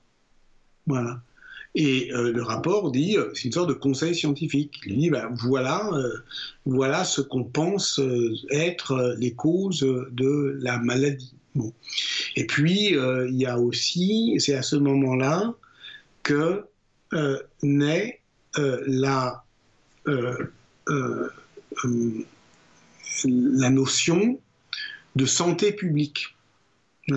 D'accord. C'est-à-dire que il faut prendre des, des décisions, y compris d'ailleurs des décisions qui consistent à limiter euh, les libertés de circuler, euh, à imposer des quarantaines, à fermer euh, des villes, tout ça au nom de la santé publique. Il y a des officiers qui se mettent à vouloir défendre des édits. On va essayer de, voilà d'avoir une politique hygiéniste de la ville. Donc tout ça se met en place. Ne faut pas imaginer une société terrorisée euh, paniquée euh, et devenant meurtrière. Alors elle l'est, oui, euh, voilà. Pour moi, j'ai pas fini. Hein. L'année prochaine, je, continue. Et puis même, vous n'avez pas encore fini votre cours. Vous avez encore des cours après, mais il y a. Voilà. et, je vais parler de ça. Je vais parler des pogroms, etc. Bien sûr. Mhm. Et là, j'ai aussi beaucoup parlé des, de cette forme de rationalité. Essayer de comprendre la rationalité. Pour l'époque, cette rationalité pour pour eux. C'est-à-dire, qu'est-ce que la rationalité Quelle est la réaction normale pour les gens de, de ce, de ce moment-là Parce que c'est essayer de, de, se mettre à leur place, euh, de se mettre à leur place aussi. Euh, donc il y a, y a, aussi ça. Donc ça va. Est-ce que euh, cette, comme vous le dites, il y a une sorte, les gens continuent à vivre malgré cette, cette, maladie. Est-ce que on, observe un bouleversement du corps social avec cette Est-ce qu'on voit Est-ce que la société en est, en est chamboulée finalement? Est-ce que directement après la, enfin sans parler des pouvoirs en place, ce genre de choses, mais est-ce qu'on voit peut-être des changements les, après les cinq ans meurtriers qui ont vu plus de la moitié de, de l'Europe disparaître? Alors, ça, c'est une question que l'historiographie a euh, scrutée depuis longtemps. Euh, la question de, par exemple, la reprise économique. Mhm. Euh, il y a ce qu'on s'attend à voir, on le voit quand même. Par exemple, augmentation des salaires, du fait de euh, la réduction euh, drastique de la main-d'œuvre. Voilà, il y a pratiquement plus de travailleurs. Euh, et donc, ceux qui restent peuvent revendiquer un meilleur salaire. les villages désertés, la, déprise agricole, ça, c'est des choses qu'on voit dans les archives et qu'on voit aussi dans euh, les euh, nouvelles euh, sources des sciences de l'environnement. Je vais vous donner un exemple. Aujourd'hui, l'archéologie, c'est pas seulement chercher des bâtiments ou chercher des vestiges. Ça peut être simplement n'importe où faire des prélèvements de terre et le dater et étudier le pollen. D'accord, oui c'est-à-dire les pollens euh, fossiles, c'est-à-dire voir quel est le couvert végétal à un moment donné. Euh, on sait que dans les régions méditerranéennes, euh, l'espèce végétale de recolonisation, quand il y a eu une déprise humaine, c'est le pain. De toute façon, vous, le voyez, quand il y a des, espaces qui ont brûlé, l'essence végétale qui va revenir le plus vite et qui va tout coloniser, c'est le pain. Euh, eh bien, on voit très clairement, dans la seconde moitié du XIVe siècle, dans euh, nos bilans euh, des, des, pollens anciens, les pains augmentaient. Mhm. Donc, ça veut dire effectivement qu'il y a eu une déprise agricole. Voilà. Donc tout ça, ça s'étudie. C'est évidemment très intéressant. C'est une, une, société qui est quand même traumatisée et qui se reconstruit. Euh, après, euh, elle se reconstruit euh, sur les mêmes bases. Moi, c'est ça qui m'intéresse, mhm. c'est-à-dire en croyant au même Dieu, en obéissant aux mêmes lois et en ayant confiance au même roi. Ça peut, peut, paraître assez étonnant, mais voilà. Par exemple, les premières, la première législation, à peu près dans toute l'Europe, c'est pour limiter les salaires. Parce qu'il ne faudrait pas non plus que les travailleurs en profitent. Oui. Voilà. Donc les premières législations, en fait, euh, pour, euh, de réaction à la peste, c'est pour limiter l'augmentation des salaires. Mhm. Donc ça, je trouve que c'est euh, très intéressant. Après, j'avais commencé par cet exemple de, de, cette veuve, Alaïseta Paola, parce que à Marseille, dans euh, les, mm, notamment les milieux artisanaux, on se rend compte que euh, beaucoup de gens sont morts, donc il y a beaucoup de veufs et de veuves. Euh, est-ce que les, les hommes meurent plus que les femmes? C'est très débattu. Là, c'est les archéologues, on fait de l'archéologie funéraire, on trouve des cimetières de peste, euh, on fait des prélèvements euh, euh, ADN sur les restes osseux, etc.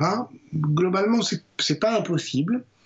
En tout cas, il y a beaucoup de femmes qui restent seules, qui, qui, qui, qui sont seules, et donc qui vont ben, devenir elles-mêmes laboureuse, vigneronne, etc. Donc c'est plutôt un moment où, euh, exactement comme après les guerres ou pendant les guerres, euh, bah, les femmes prennent plutôt plus de, voilà, de responsabilités.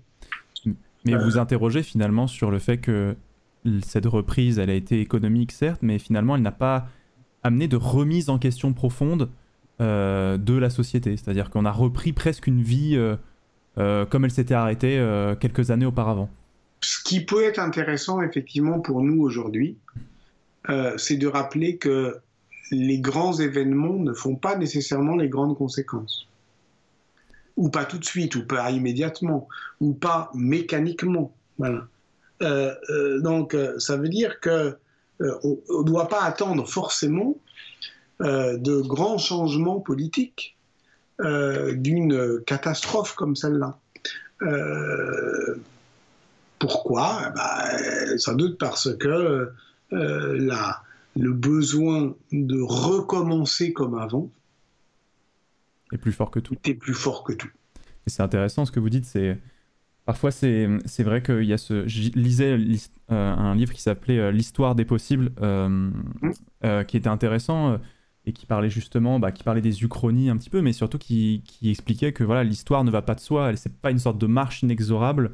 ce qui fait que certes quand on connaît la fin de cette histoire là, on on en connaît les mécanismes, on en connaît le cheminement, mais finalement, euh, on se rend compte que c'est que c'est beaucoup plus compliqué que ça et que pour les gens qui étaient contemporains des événements, mm. eh bien, euh, on va dire, la vie comme on l'a connue passe par-dessus tout et le changement est toujours compliqué. Euh, mm. Et donc même après un événement aussi fort que, celui que vous indiquez, vous indiquez ici. Alors, s'il n'a pas eu forcément, enfin, s'il y a eu un impact de reprise dans le, corps social, mais pas forcément de, de, de changement profond chez, chez les gens, est-ce que, en général, dans, l'articulation du pouvoir, est-ce que des, pouvoirs ont, été remis en cause justement euh, par des, euh, selon certaines régions, par euh, justement cet épisode de peste? Ou ont justement montré une force de caractère, une force de, dans l'administration? Alors, il y a la question, c'est de savoir à quelle échelle, quelle échelle on prend. Le seul, la seule, la seule région où, il y a, où les lendemains de peste correspondent évidemment à un changement politique majeur, c'est la Chine. Euh, parce que effectivement, euh, c'est le moment euh, où la, dynastie Ming se met, voilà, s'installe et sur d'autres bases politiques. Manque de bol, on ne sait pas exactement si la Chine a connu la peste noire. Donc là où on a un changement politique majeur, on n'a pas forcément de peste. Là où on est sûr qu'il y a la peste, il n'y a pas de changement politique majeur. Même si ce que je vais essayer d'étudier à partir de maintenant, sans doute l'année prochaine, c'est quelque chose de, très classique dans l'histoire, par exemple, du royaume de France, c'est l'aspiration à la réforme à partir des années 1350. Et c'est vrai qu'il y a, euh, je trouve que les historiens, ils oublient assez vite la peste noire. Ils oublient assez vite. Ils disent ah oui, il y a la peste, et puis après ils racontent l'histoire politique. Bon, l'histoire politique euh, des années, euh, par exemple, de, la France, elle est de toute façon depuis les années 1330 euh, occupé euh, par euh, l'affaire franco-anglaise, ce qu'on appelle la guerre de Cent Ans. Et au fond, pour, pour, les, pour, les, les, habitants, tout ça, ça s'accumulait. Oui. Il n'y avait pas que la peste. Il y avait la peste, la guerre, la famine. Enfin, c'était une série d'emmerdes, quoi. Voilà.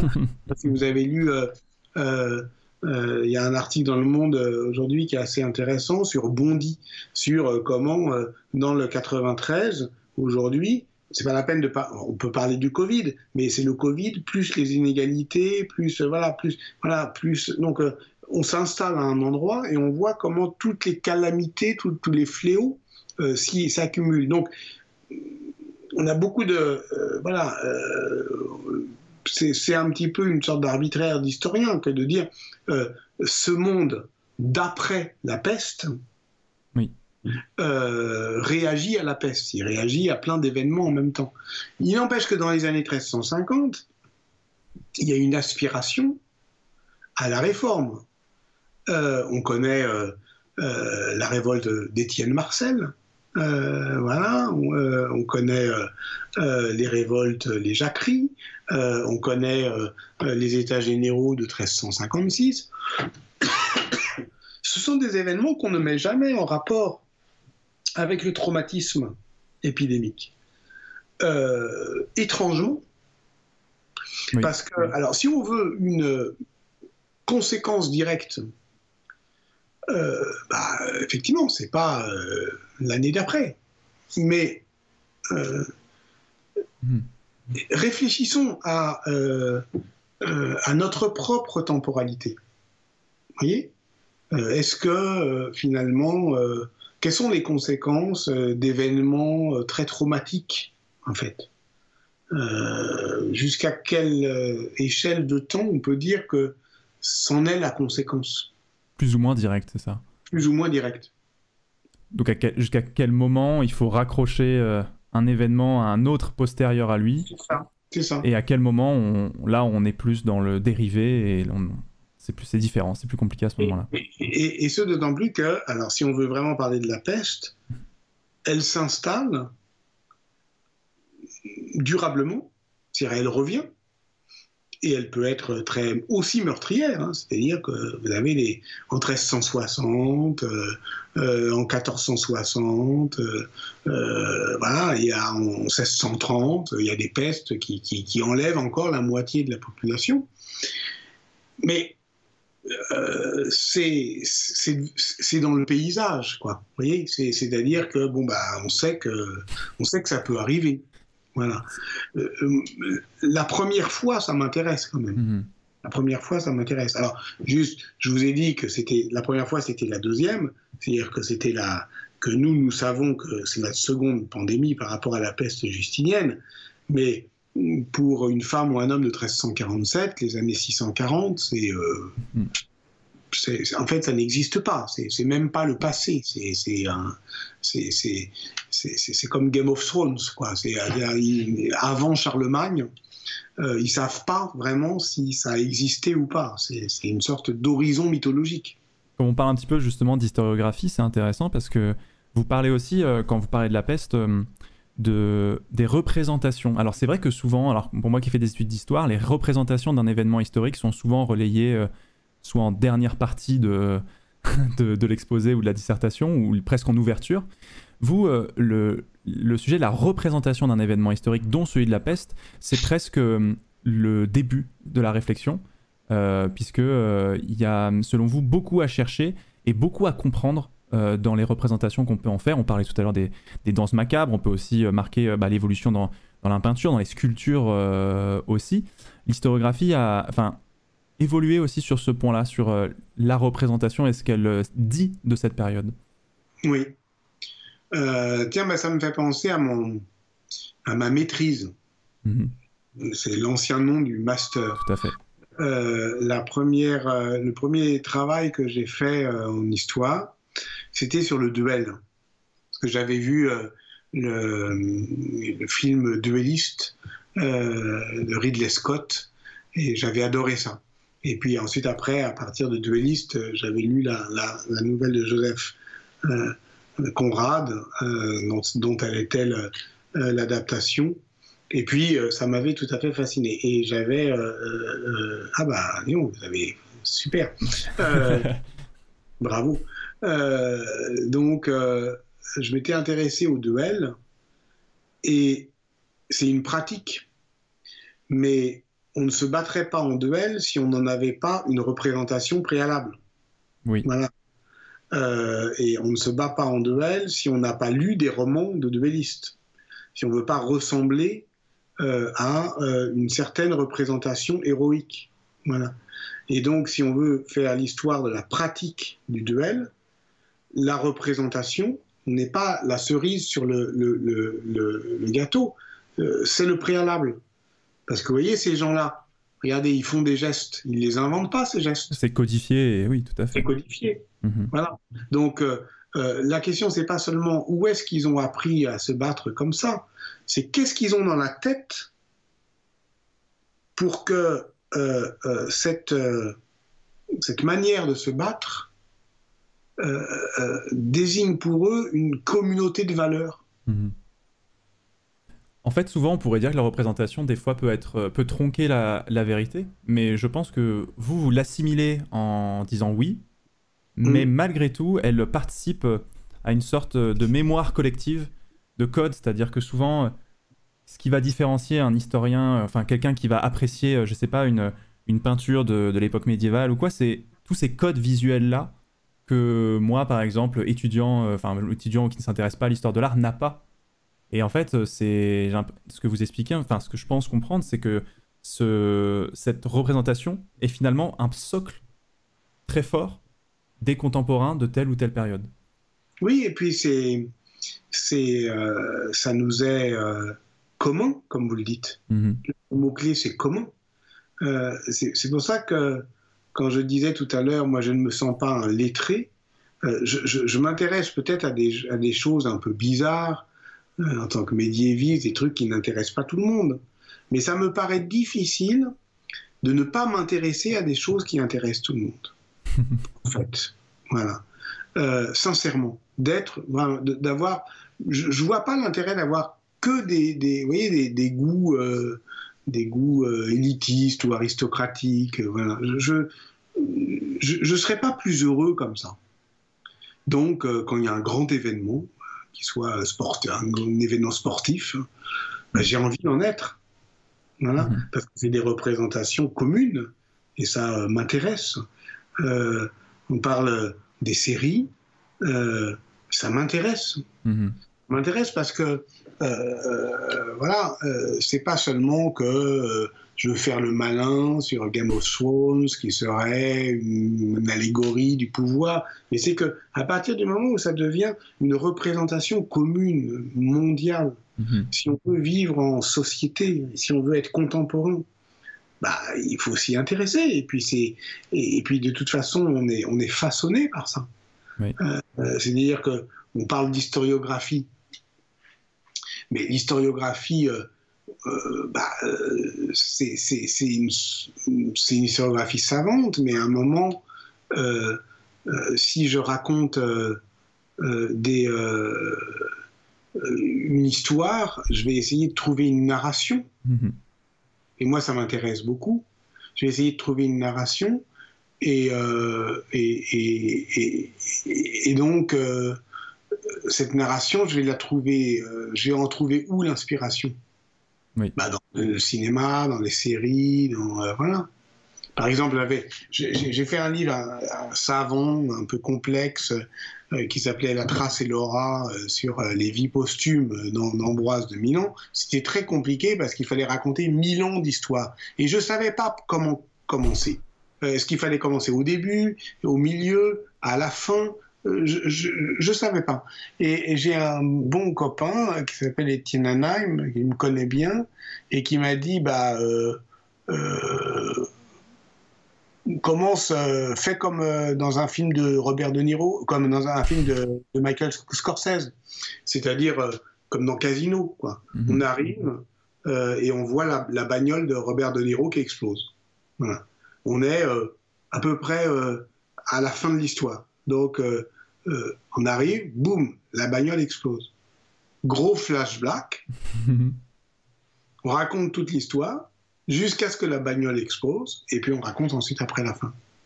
Ça, c'est une possibilité narrative. Euh, des fois, je raconte l'histoire du, début à la fin, ça m'arrive encore. Mais euh, si je le fais, c'est après avoir testé toutes les autres possibilités. Vous voyez ce que je veux dire oui. Parce que je vis dans un monde de fiction. On vit dans un monde d'images. Bah les images nous, nous, percutent, et qu'elles soient écrites ou qu'elles soient visuelles. Bien sûr. Oui. La narration est très importante aujourd'hui, et, euh, en fait, ces, ces, représentations-là, du coup, c'est assez intéressant parce que dans la manière vous, vous allez la, raconter, vous n'hésitez pas à... Parce que finalement, euh, l'histoire euh, passe par l'écriture beaucoup pour faire passer des idées, mais l'histoire, enfin, c'est pas la littérature. Quand on lit un bouquin d'histoire, on ne s'attend pas à voir à lire euh, une intrigue. C'est ça aussi. On, attend à avoir un exposé, euh, avoir des certaines réflexions, parfois méthodologiques sur l'histoire, mais on s'attend pas à ce qu'on nous raconte euh, une série mm. ou un roman policier. Et donc c'est vrai que rattacher l'histoire dans, dans cette manière de narrer, de, narrer justement des, épopées, c'est se rattacher justement à ce fameux socle presque qu'on a tous en commun, quoi. Mm-hmm. C'est cette impression. C'est ça, tout à fait. Non, non, mm. vous avez raison. Et, c'est pour ça que. Voilà. Euh, est-ce qu'on n'a pas peur de. Euh, là, je, fais l'avocat mais est-ce qu'on n'a pas peur de, tronquer l'histoire en la vendant comme une histoire un peu sensationnelle? Bon, en même temps, euh, là, j'en parle comme ça, mais je fais beaucoup d'efforts. Je fais beaucoup d'efforts aussi des fois pour être euh, très compliqué, un peu obscur. Euh, voilà, je, fais aussi des, je fais des livres parfois assez discrets quand même. Hein. je cherche pas toujours le, la bagnole qui explose, le gros effet. Voilà, je suis plutôt en réalité. Vous faites vos films d'auteur de temps en temps. C'est ça. C'est ça. Non, mais euh, euh, c'était intéressant aussi de, comprendre comment est-ce que vous abordez votre, quelle est votre méthode aussi euh, de raconter, puisque le but et parce que c'est aussi quelque chose qui vous guide vous, qui est le désir de, partager au plus grand nombre. C'est aussi pour ça, je pense que c'est ce qui vous motive beaucoup, à mon avis. C'est pour ça aussi que le fait que vous soyez au Collège de France vous motive aussi. C'est le fait de partager au plus grand nombre et donc de, se mettre à la hauteur, comme, comme les, vos profs ont pu le faire Hein, quand, vous étiez, euh, quand vous étiez étudiant. Euh, pour revenir sur, ce, euh, pour revenir sur l'histoire justement de, la peste, on parlait justement de l'ignorance et de l'incapacité à comprendre cette, ce mal. Essayons de justement de le retracer, et c'est là où finalement les... vous allez donner un cours, il me semble, dessus sur l'interdisciplinarité qui va arriver pour faire la généalogie ensuite de ce, de ce mal qu'est la, euh, qu'est la peste? Comment est-ce que la recherche euh, évolue autour de, autour de, de la peste, justement? Bah justement, euh, en réarticulant des savoirs qui viennent de disciplines très différentes. Mhm. Et pourquoi, au fond, ce qui m'a intéressé aussi dans cette, dans cette question, c'est comment c'était venu un laboratoire de l'interdisciplinarité. Par exemple, l'archéologie. Euh, l'archéologie, euh, lorsque vous tombez euh, sur aujourd'hui un cimetière, et vous pouvez tomber par hasard, vous faites voilà un parking et vous butez sur un truc. Bon, bah, il y a une loi qui s'appelle la loi de, sur l'archéologie préventive qui fait qu'aujourd'hui, ce qui est pas mal, hein, il n'y a pas beaucoup de pays qui ont cette, euh, voilà l'équivalent de ce qu'on appelle l'INRAP, l'Institut national de recherche d'archéologie préventive. Préventive, c'est-à-dire quand vous faites euh, euh, des travaux et que vous êtes promoteur immobilier, par exemple, si vous tombez sur un vestige archéologique, vous êtes obligé non seulement de le déclarer, mais de payer de financer des fouilles archéologiques pendant un certain nombre d'années, de temps, bah, peut-être pas d'années, mais de, semaines et de mois, euh, jusqu'à ce qu'on puisse documenter au maximum le truc. Donc, vous tombez sur un cimetière. Euh, bon, voilà, donc des archéologues arrivent, des historiens, euh, des spécialistes de différentes disciplines. vous, allez, vous êtes avec des, des restes osseux. vous allez ensuite extraire, par exemple, des dents, de la coupe dentaire. Euh, dans lequel euh, vous allez reconstituer euh, des, tout le couvert végétal à partir de son alimentation. Vous allez même pouvoir séquencer son ADN. Donc ça veut dire qu'il y a plein de, de, disciplines entre la biologie moléculaire, entre l'archéologie funéraire, entre voilà la palynologie, c'est-à-dire l'étude des pollens, qui vont se euh, pencher non pas sur le berceau, mais sur le tombeau. Et, ça, euh, ça va euh, créer les conditions d'un dialogue. Après, ce qui est très compliqué finalement, c'est d'essayer de se... Moi, je serais, je deviendrai jamais... Par exemple, j'ai fait plusieurs heures de cours qui étaient informés par la paléogénétique. Voilà, parce que ça, ça m'a fasciné, le fait que on puisse aujourd'hui séquencer le génome euh, non seulement euh, euh, de d'hommes qui sont morts il y a des siècles, mais même de leurs microbes. comme par exemple le bacille de la peste, qui est quand même un truc dingue quand, quand, on y pense. Donc lire des articles de génétique, bah, c'est pas si évident. Euh, ça, ne serait-ce que pour comprendre le résultat. Voilà. Mhm. Euh, ça nécessite quand même une certaine, euh, voilà, de se former un petit peu. Mais on peut pas seulement se former à la, la compréhension du résultat. Il faut quand même un petit peu comprendre la méthode, parce que sinon on risque de faire de, grosses bêtises.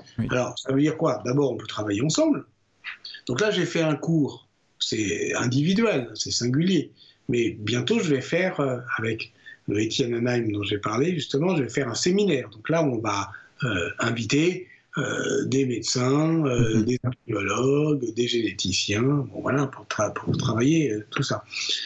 Et, et, ça veut dire que comment on trouve un, langage commun? Oui. Ça, c'est assez intéressant. C'est ça. Il y, a même. C'est une épidémie, hein, la, la peste. Donc il y a des épidémiologistes qui travaillent là-dessus. Et les épidémiologistes, ben, on a compris hein, depuis un an, euh, ils font des modèles mathématiques. C'est pas tout à fait pareil que être historien, tout à fait. Là, et là, on commence à être très très loin de nos bases. Hmm. Mais il faut réussir à créer ça. Enfin, en tout cas, ça, ça, le permet, euh, comme vous le dites, pour, euh, ben, pour le bacille, par exemple, de, de, la peste, l'évolution est, très forte aussi. Bah, justement, où, parce que finalement, il est déjà quasiment 22 heures, donc on arrive au fin de notre, notre discussion presque, mais où qu'est-ce qu'on aujourd'hui justement, on, affine encore nos connaissances de cette période qui pourtant, euh, c'est fou parce que la peste, on en a tous entendu parler. On a l'impression qu'on, c'est typiquement le genre d'épisode historique, on a l'impression qu'on sait énormément de choses, mm. mais euh, comme vous le dites, ces trois dernières années, on a fait beaucoup évoluer la recherche sur, euh, sur le sujet. Donc j'imagine qu'il reste encore beaucoup de choses à découvrir, encore des zones d'ombre. quelles sont-elles? D'abord, je pense qu'aujourd'hui, alors techniquement, le truc assez euh, intéressant, c'est que euh, je crois que on a un modèle, justement le modèle épidémiologique, euh, qui est, a été mis au point au 19e siècle, donc la puce, le rat, l'homme, mmh. la marmotte éventuellement. Mais lorsque les virologues ou les épidémiologistes font des calculs par rapport à ça, à ce mode de transmission, eh bien, ils arrivent à des, résultats moins catastrophiques. Donc, ce que je veux dire, c'est que la létalité, taux de mortalité, euh, la rapidité de la diffusion de la peste et, euh, euh, en fait sa violence paroxystique ne correspondent pas, en fait, ne sont pas, toujours pas compréhensibles par rapport à nos propres modèles d'interprétation. Mm-hmm. Donc, ça veut dire qu'il y a autre chose d'autres vecteurs, une autre. Et c'est aussi parce que, euh, si vous voulez, là déjà, euh, il y a euh, l'homme, le rat, la puce. L'homme a une histoire, mais le rat aussi et la puce aussi. C'est-à-dire qu'il y a des évolutions. On voit très bien. voilà, eux-mêmes, il y a, on a, ils n'ont pas forcément le même patrimoine génétique. Donc tout ça, tout ça évolue. L'autre truc absolument passionnant, donc ça c'est rapport, disons, nature, culture. L'autre truc, c'est histoire mondiale. Hmm. C'est-à-dire que euh, notre histoire de la peste, elle était très européocentrée, celle qu'on a appris à, l'école. C'est la peste arrive en Europe, mais euh, elle, reprend donc euh, au fond toutes les routes de l'ancien monde et elle désigne par sa vitesse de diffusion euh, l'interconnexion euh, des économies et des sociétés. Elle est au fond un indice de mondialité. C'est-à-dire que si une société n'est pas atteinte par euh, la peste, ça veut dire qu'elle n'était pas connectée au monde. Comme l'Islande, par exemple. Comme l'Islande. Mais, ou même, par exemple, on voit que la vitesse de propagation. Donc Marseille, vous l'avez dit, 1347, puis ensuite ça remonte mmh. le Rhône, ça va très vite en Angleterre, euh, en Allemagne, et puis euh, ça n'arrive à Moscou qu'en 1352. Donc ça veut dire que là, euh, on est loin. Est-ce qu'elle est évidemment la peste en Égypte Ça, on le sait. donc elle est en Afrique du Nord. Est-ce qu'elle passe le Sahara? Ah oui, c'est vrai. Elle est en Éthiopie, on en est pratiquement sûr.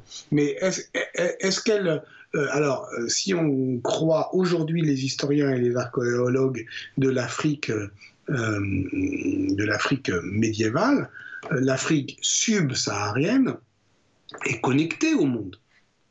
Moi, j'ai fait un documentaire pour quand l'histoire fait date sur le voyage de Mansa Moussa, roi du Mali, à la Mecque en 1324, pour montrer que l'empire du Mali, à ce moment-là, il est connecté au monde. Donc s'il est connecté au monde, il y a peu de chances qu'il soit sorti indemne de cette catastrophe démographique. Mais on n'en a pas euh, vraiment la preuve. Donc ça, c'est la deuxième euh, euh, grande possibilité, je dirais, de progrès historiographique. Après, la science, l'histoire monde.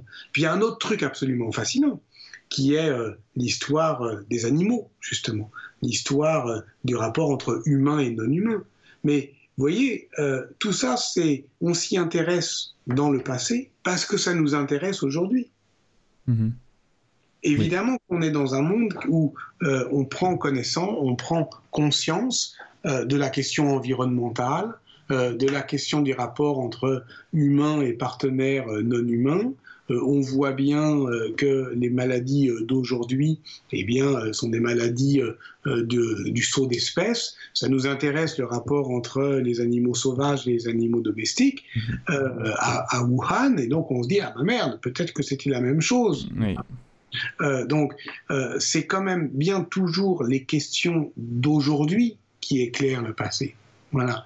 Et, et c'est ça qui est assez intéressant, c'est qu'au fond, c'est pour ça qu'on en revient à cette manière de s'exposer, d'être, euh, d'être, euh, voilà, une voix singulière. On ne parle toujours que de nous, hmm. que de nous aujourd'hui.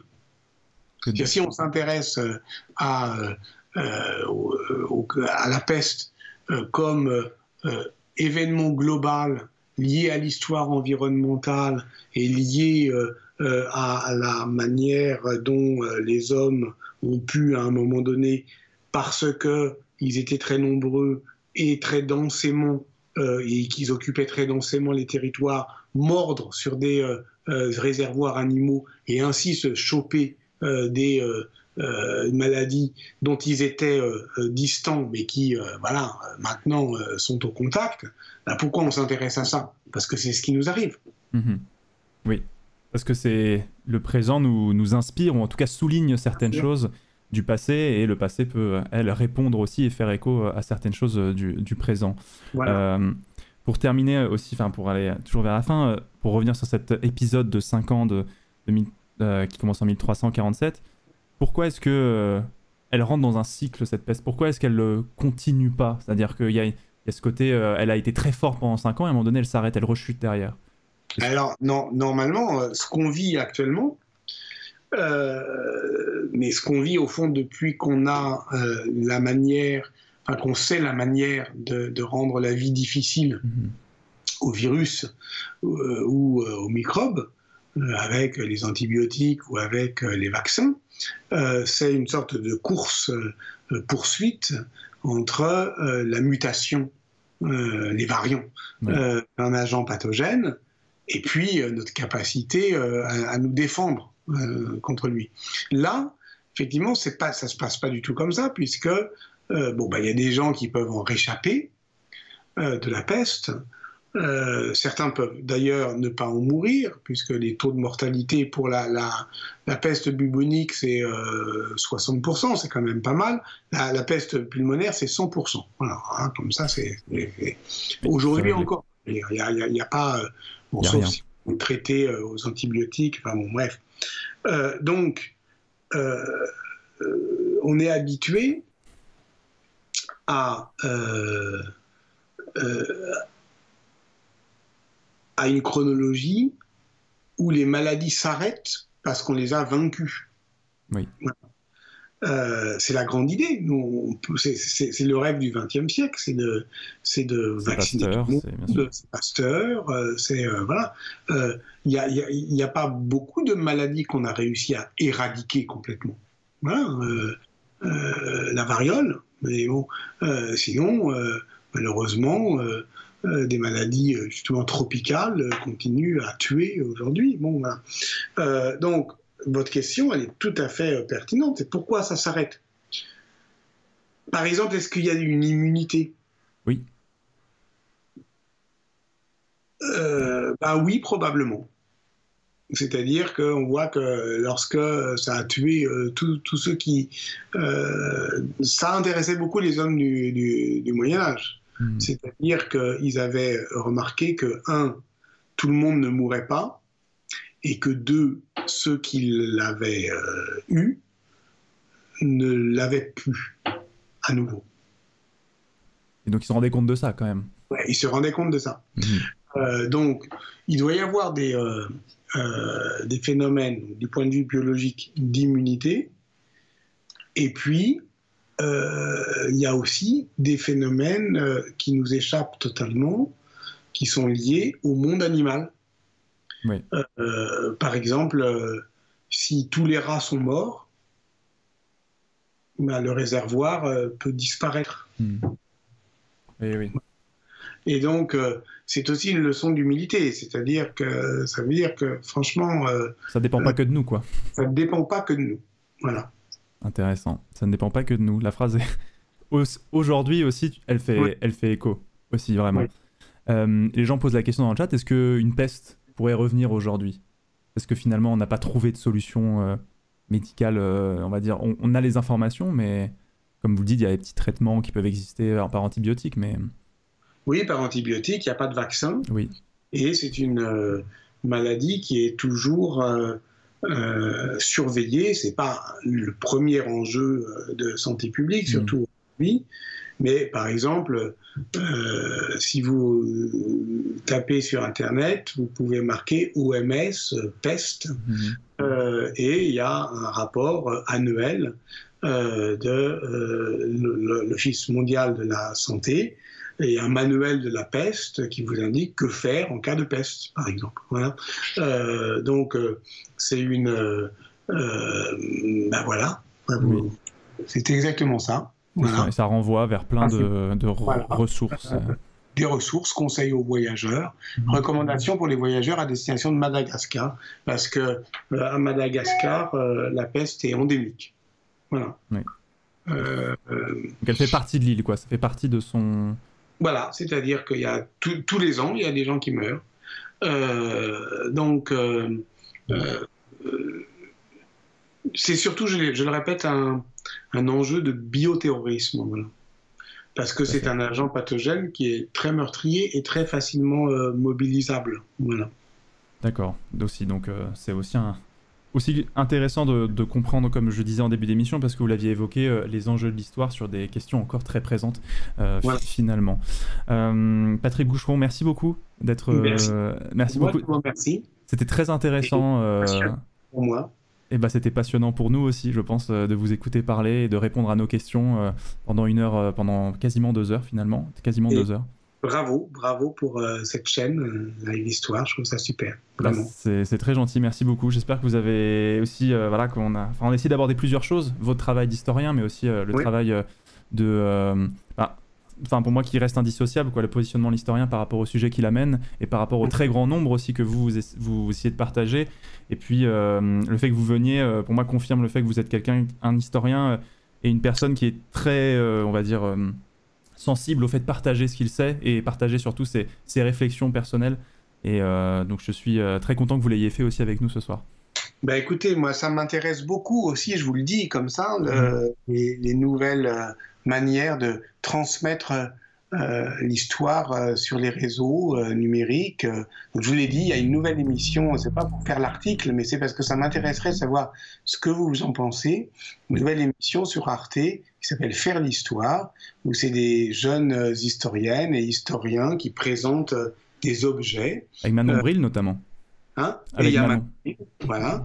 Euh, et, c'est là où je voulais euh, en venir. Le premier, c'est samedi, c'est sur le stérilet. Et puis, euh, il y a Manon, qui est une, célèbre youtubeuse, qui fait une pastille à la fin. Parce que, bien sûr que la télé, c'est un média très traditionnel, mais après tout, l'Arte, ça ne se voit pas que sur. Voilà, ça ne se voit pas que sur la télé, ça peut se voir aussi sur Internet, n'importe où. Et, et ce qui nous intéresse avec cette émission, c'est d'essayer de faire un lien, vous voyez, avec euh, entre ce monde qu'on peut dire le monde d'avant, hein, bien sûr, le monde de la télé, et puis le vôtre, quoi, celui mhm. euh, des réseaux, euh, et pour Euh, donc à partir du moment où c'est une émission de télé qui se termine au fond comme une chronique YouTube, euh, c'est aussi une manière de dire, ben, allez, essayons de, de, faire des liens entre tous ces univers.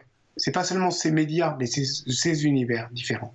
Et eh ben, je trouve que c'est super intéressant. De toute façon, Arte, on est beaucoup de gens à regarder Arte. Beaucoup de gens ont regardé votre première émission déjà quand l'histoire fait date. Donc je pense qu'il y aura beaucoup de gens qui seront ravis de découvrir euh, ce format euh, avec en plus bah, des têtes que nous on connaît sur, sur Internet. Mais les gens s'attachent à ça, mais sont, ouais, vont être contents de la démarche, je pense, et ont hâte de découvrir ce, ce nouveau format. Bah, merci beaucoup en tout cas. Merci beaucoup Patrick Boucheron, je vous souhaite une excellente soirée et euh, au plaisir peut-être de vous réinviter sur la chaîne pour échanger euh, justement euh, dans le futur. Avec plaisir. Merci beaucoup, bonne soirée à vous, au revoir.